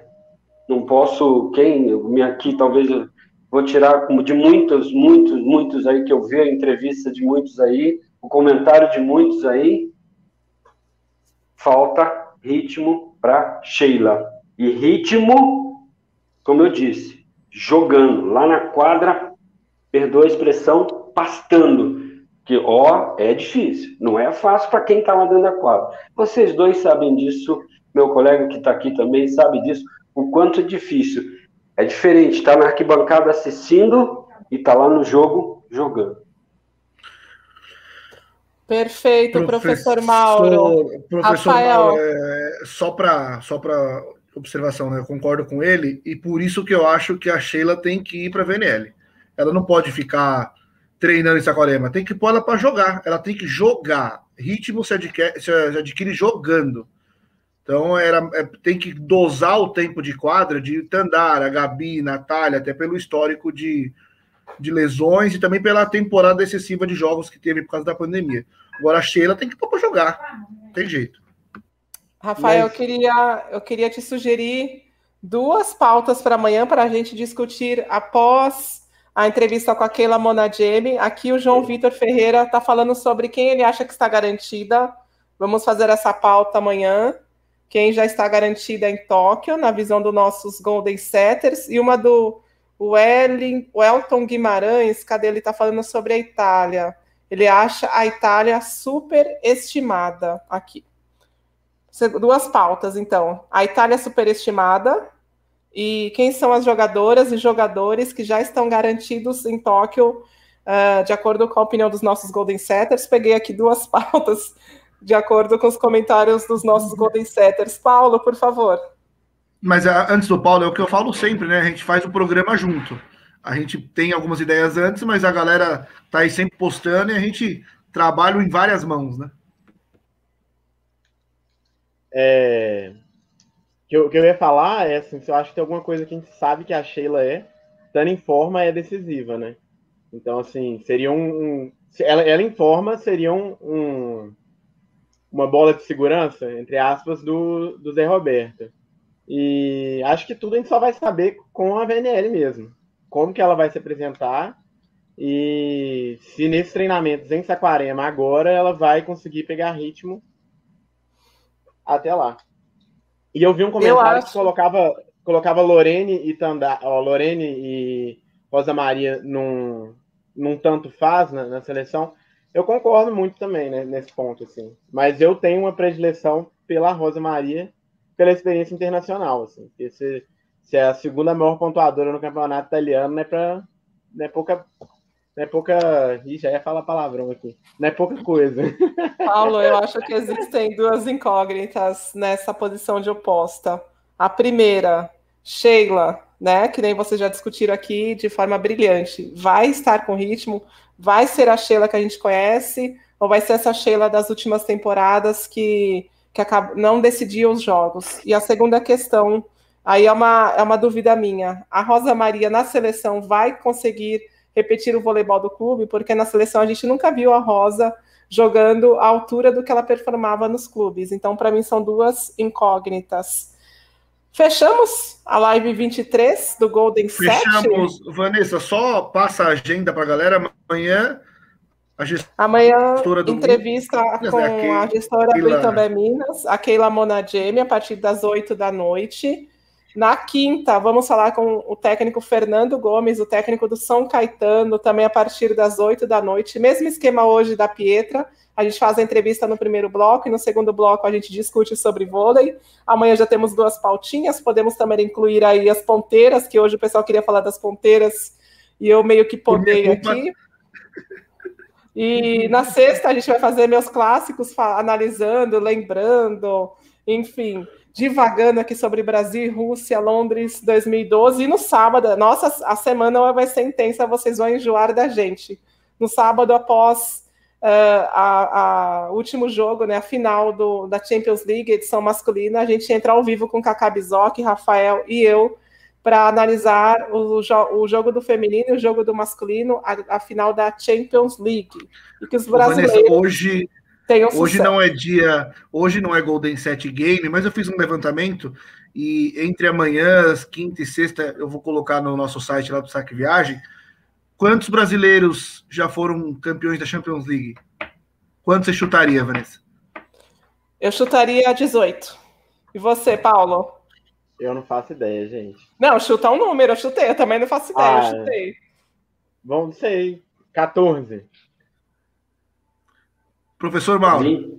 21. Olha, se os dois forem campeões, chegamos em 21. Porque de atletas são 18, mas tem o Zé Roberto Guimarães que foi campeão como técnico. Então são 19 brasileiros, contando com o Leal, né? 19 brasileiros. Se Gabi e Lucarelli vencerem, chegaremos a 21. Um seleto Rafael, grupo. Mas você, qual conta você faz para Rafa, Rafa e Leandro Vissotto no Trentino, que ganharam várias Champions League?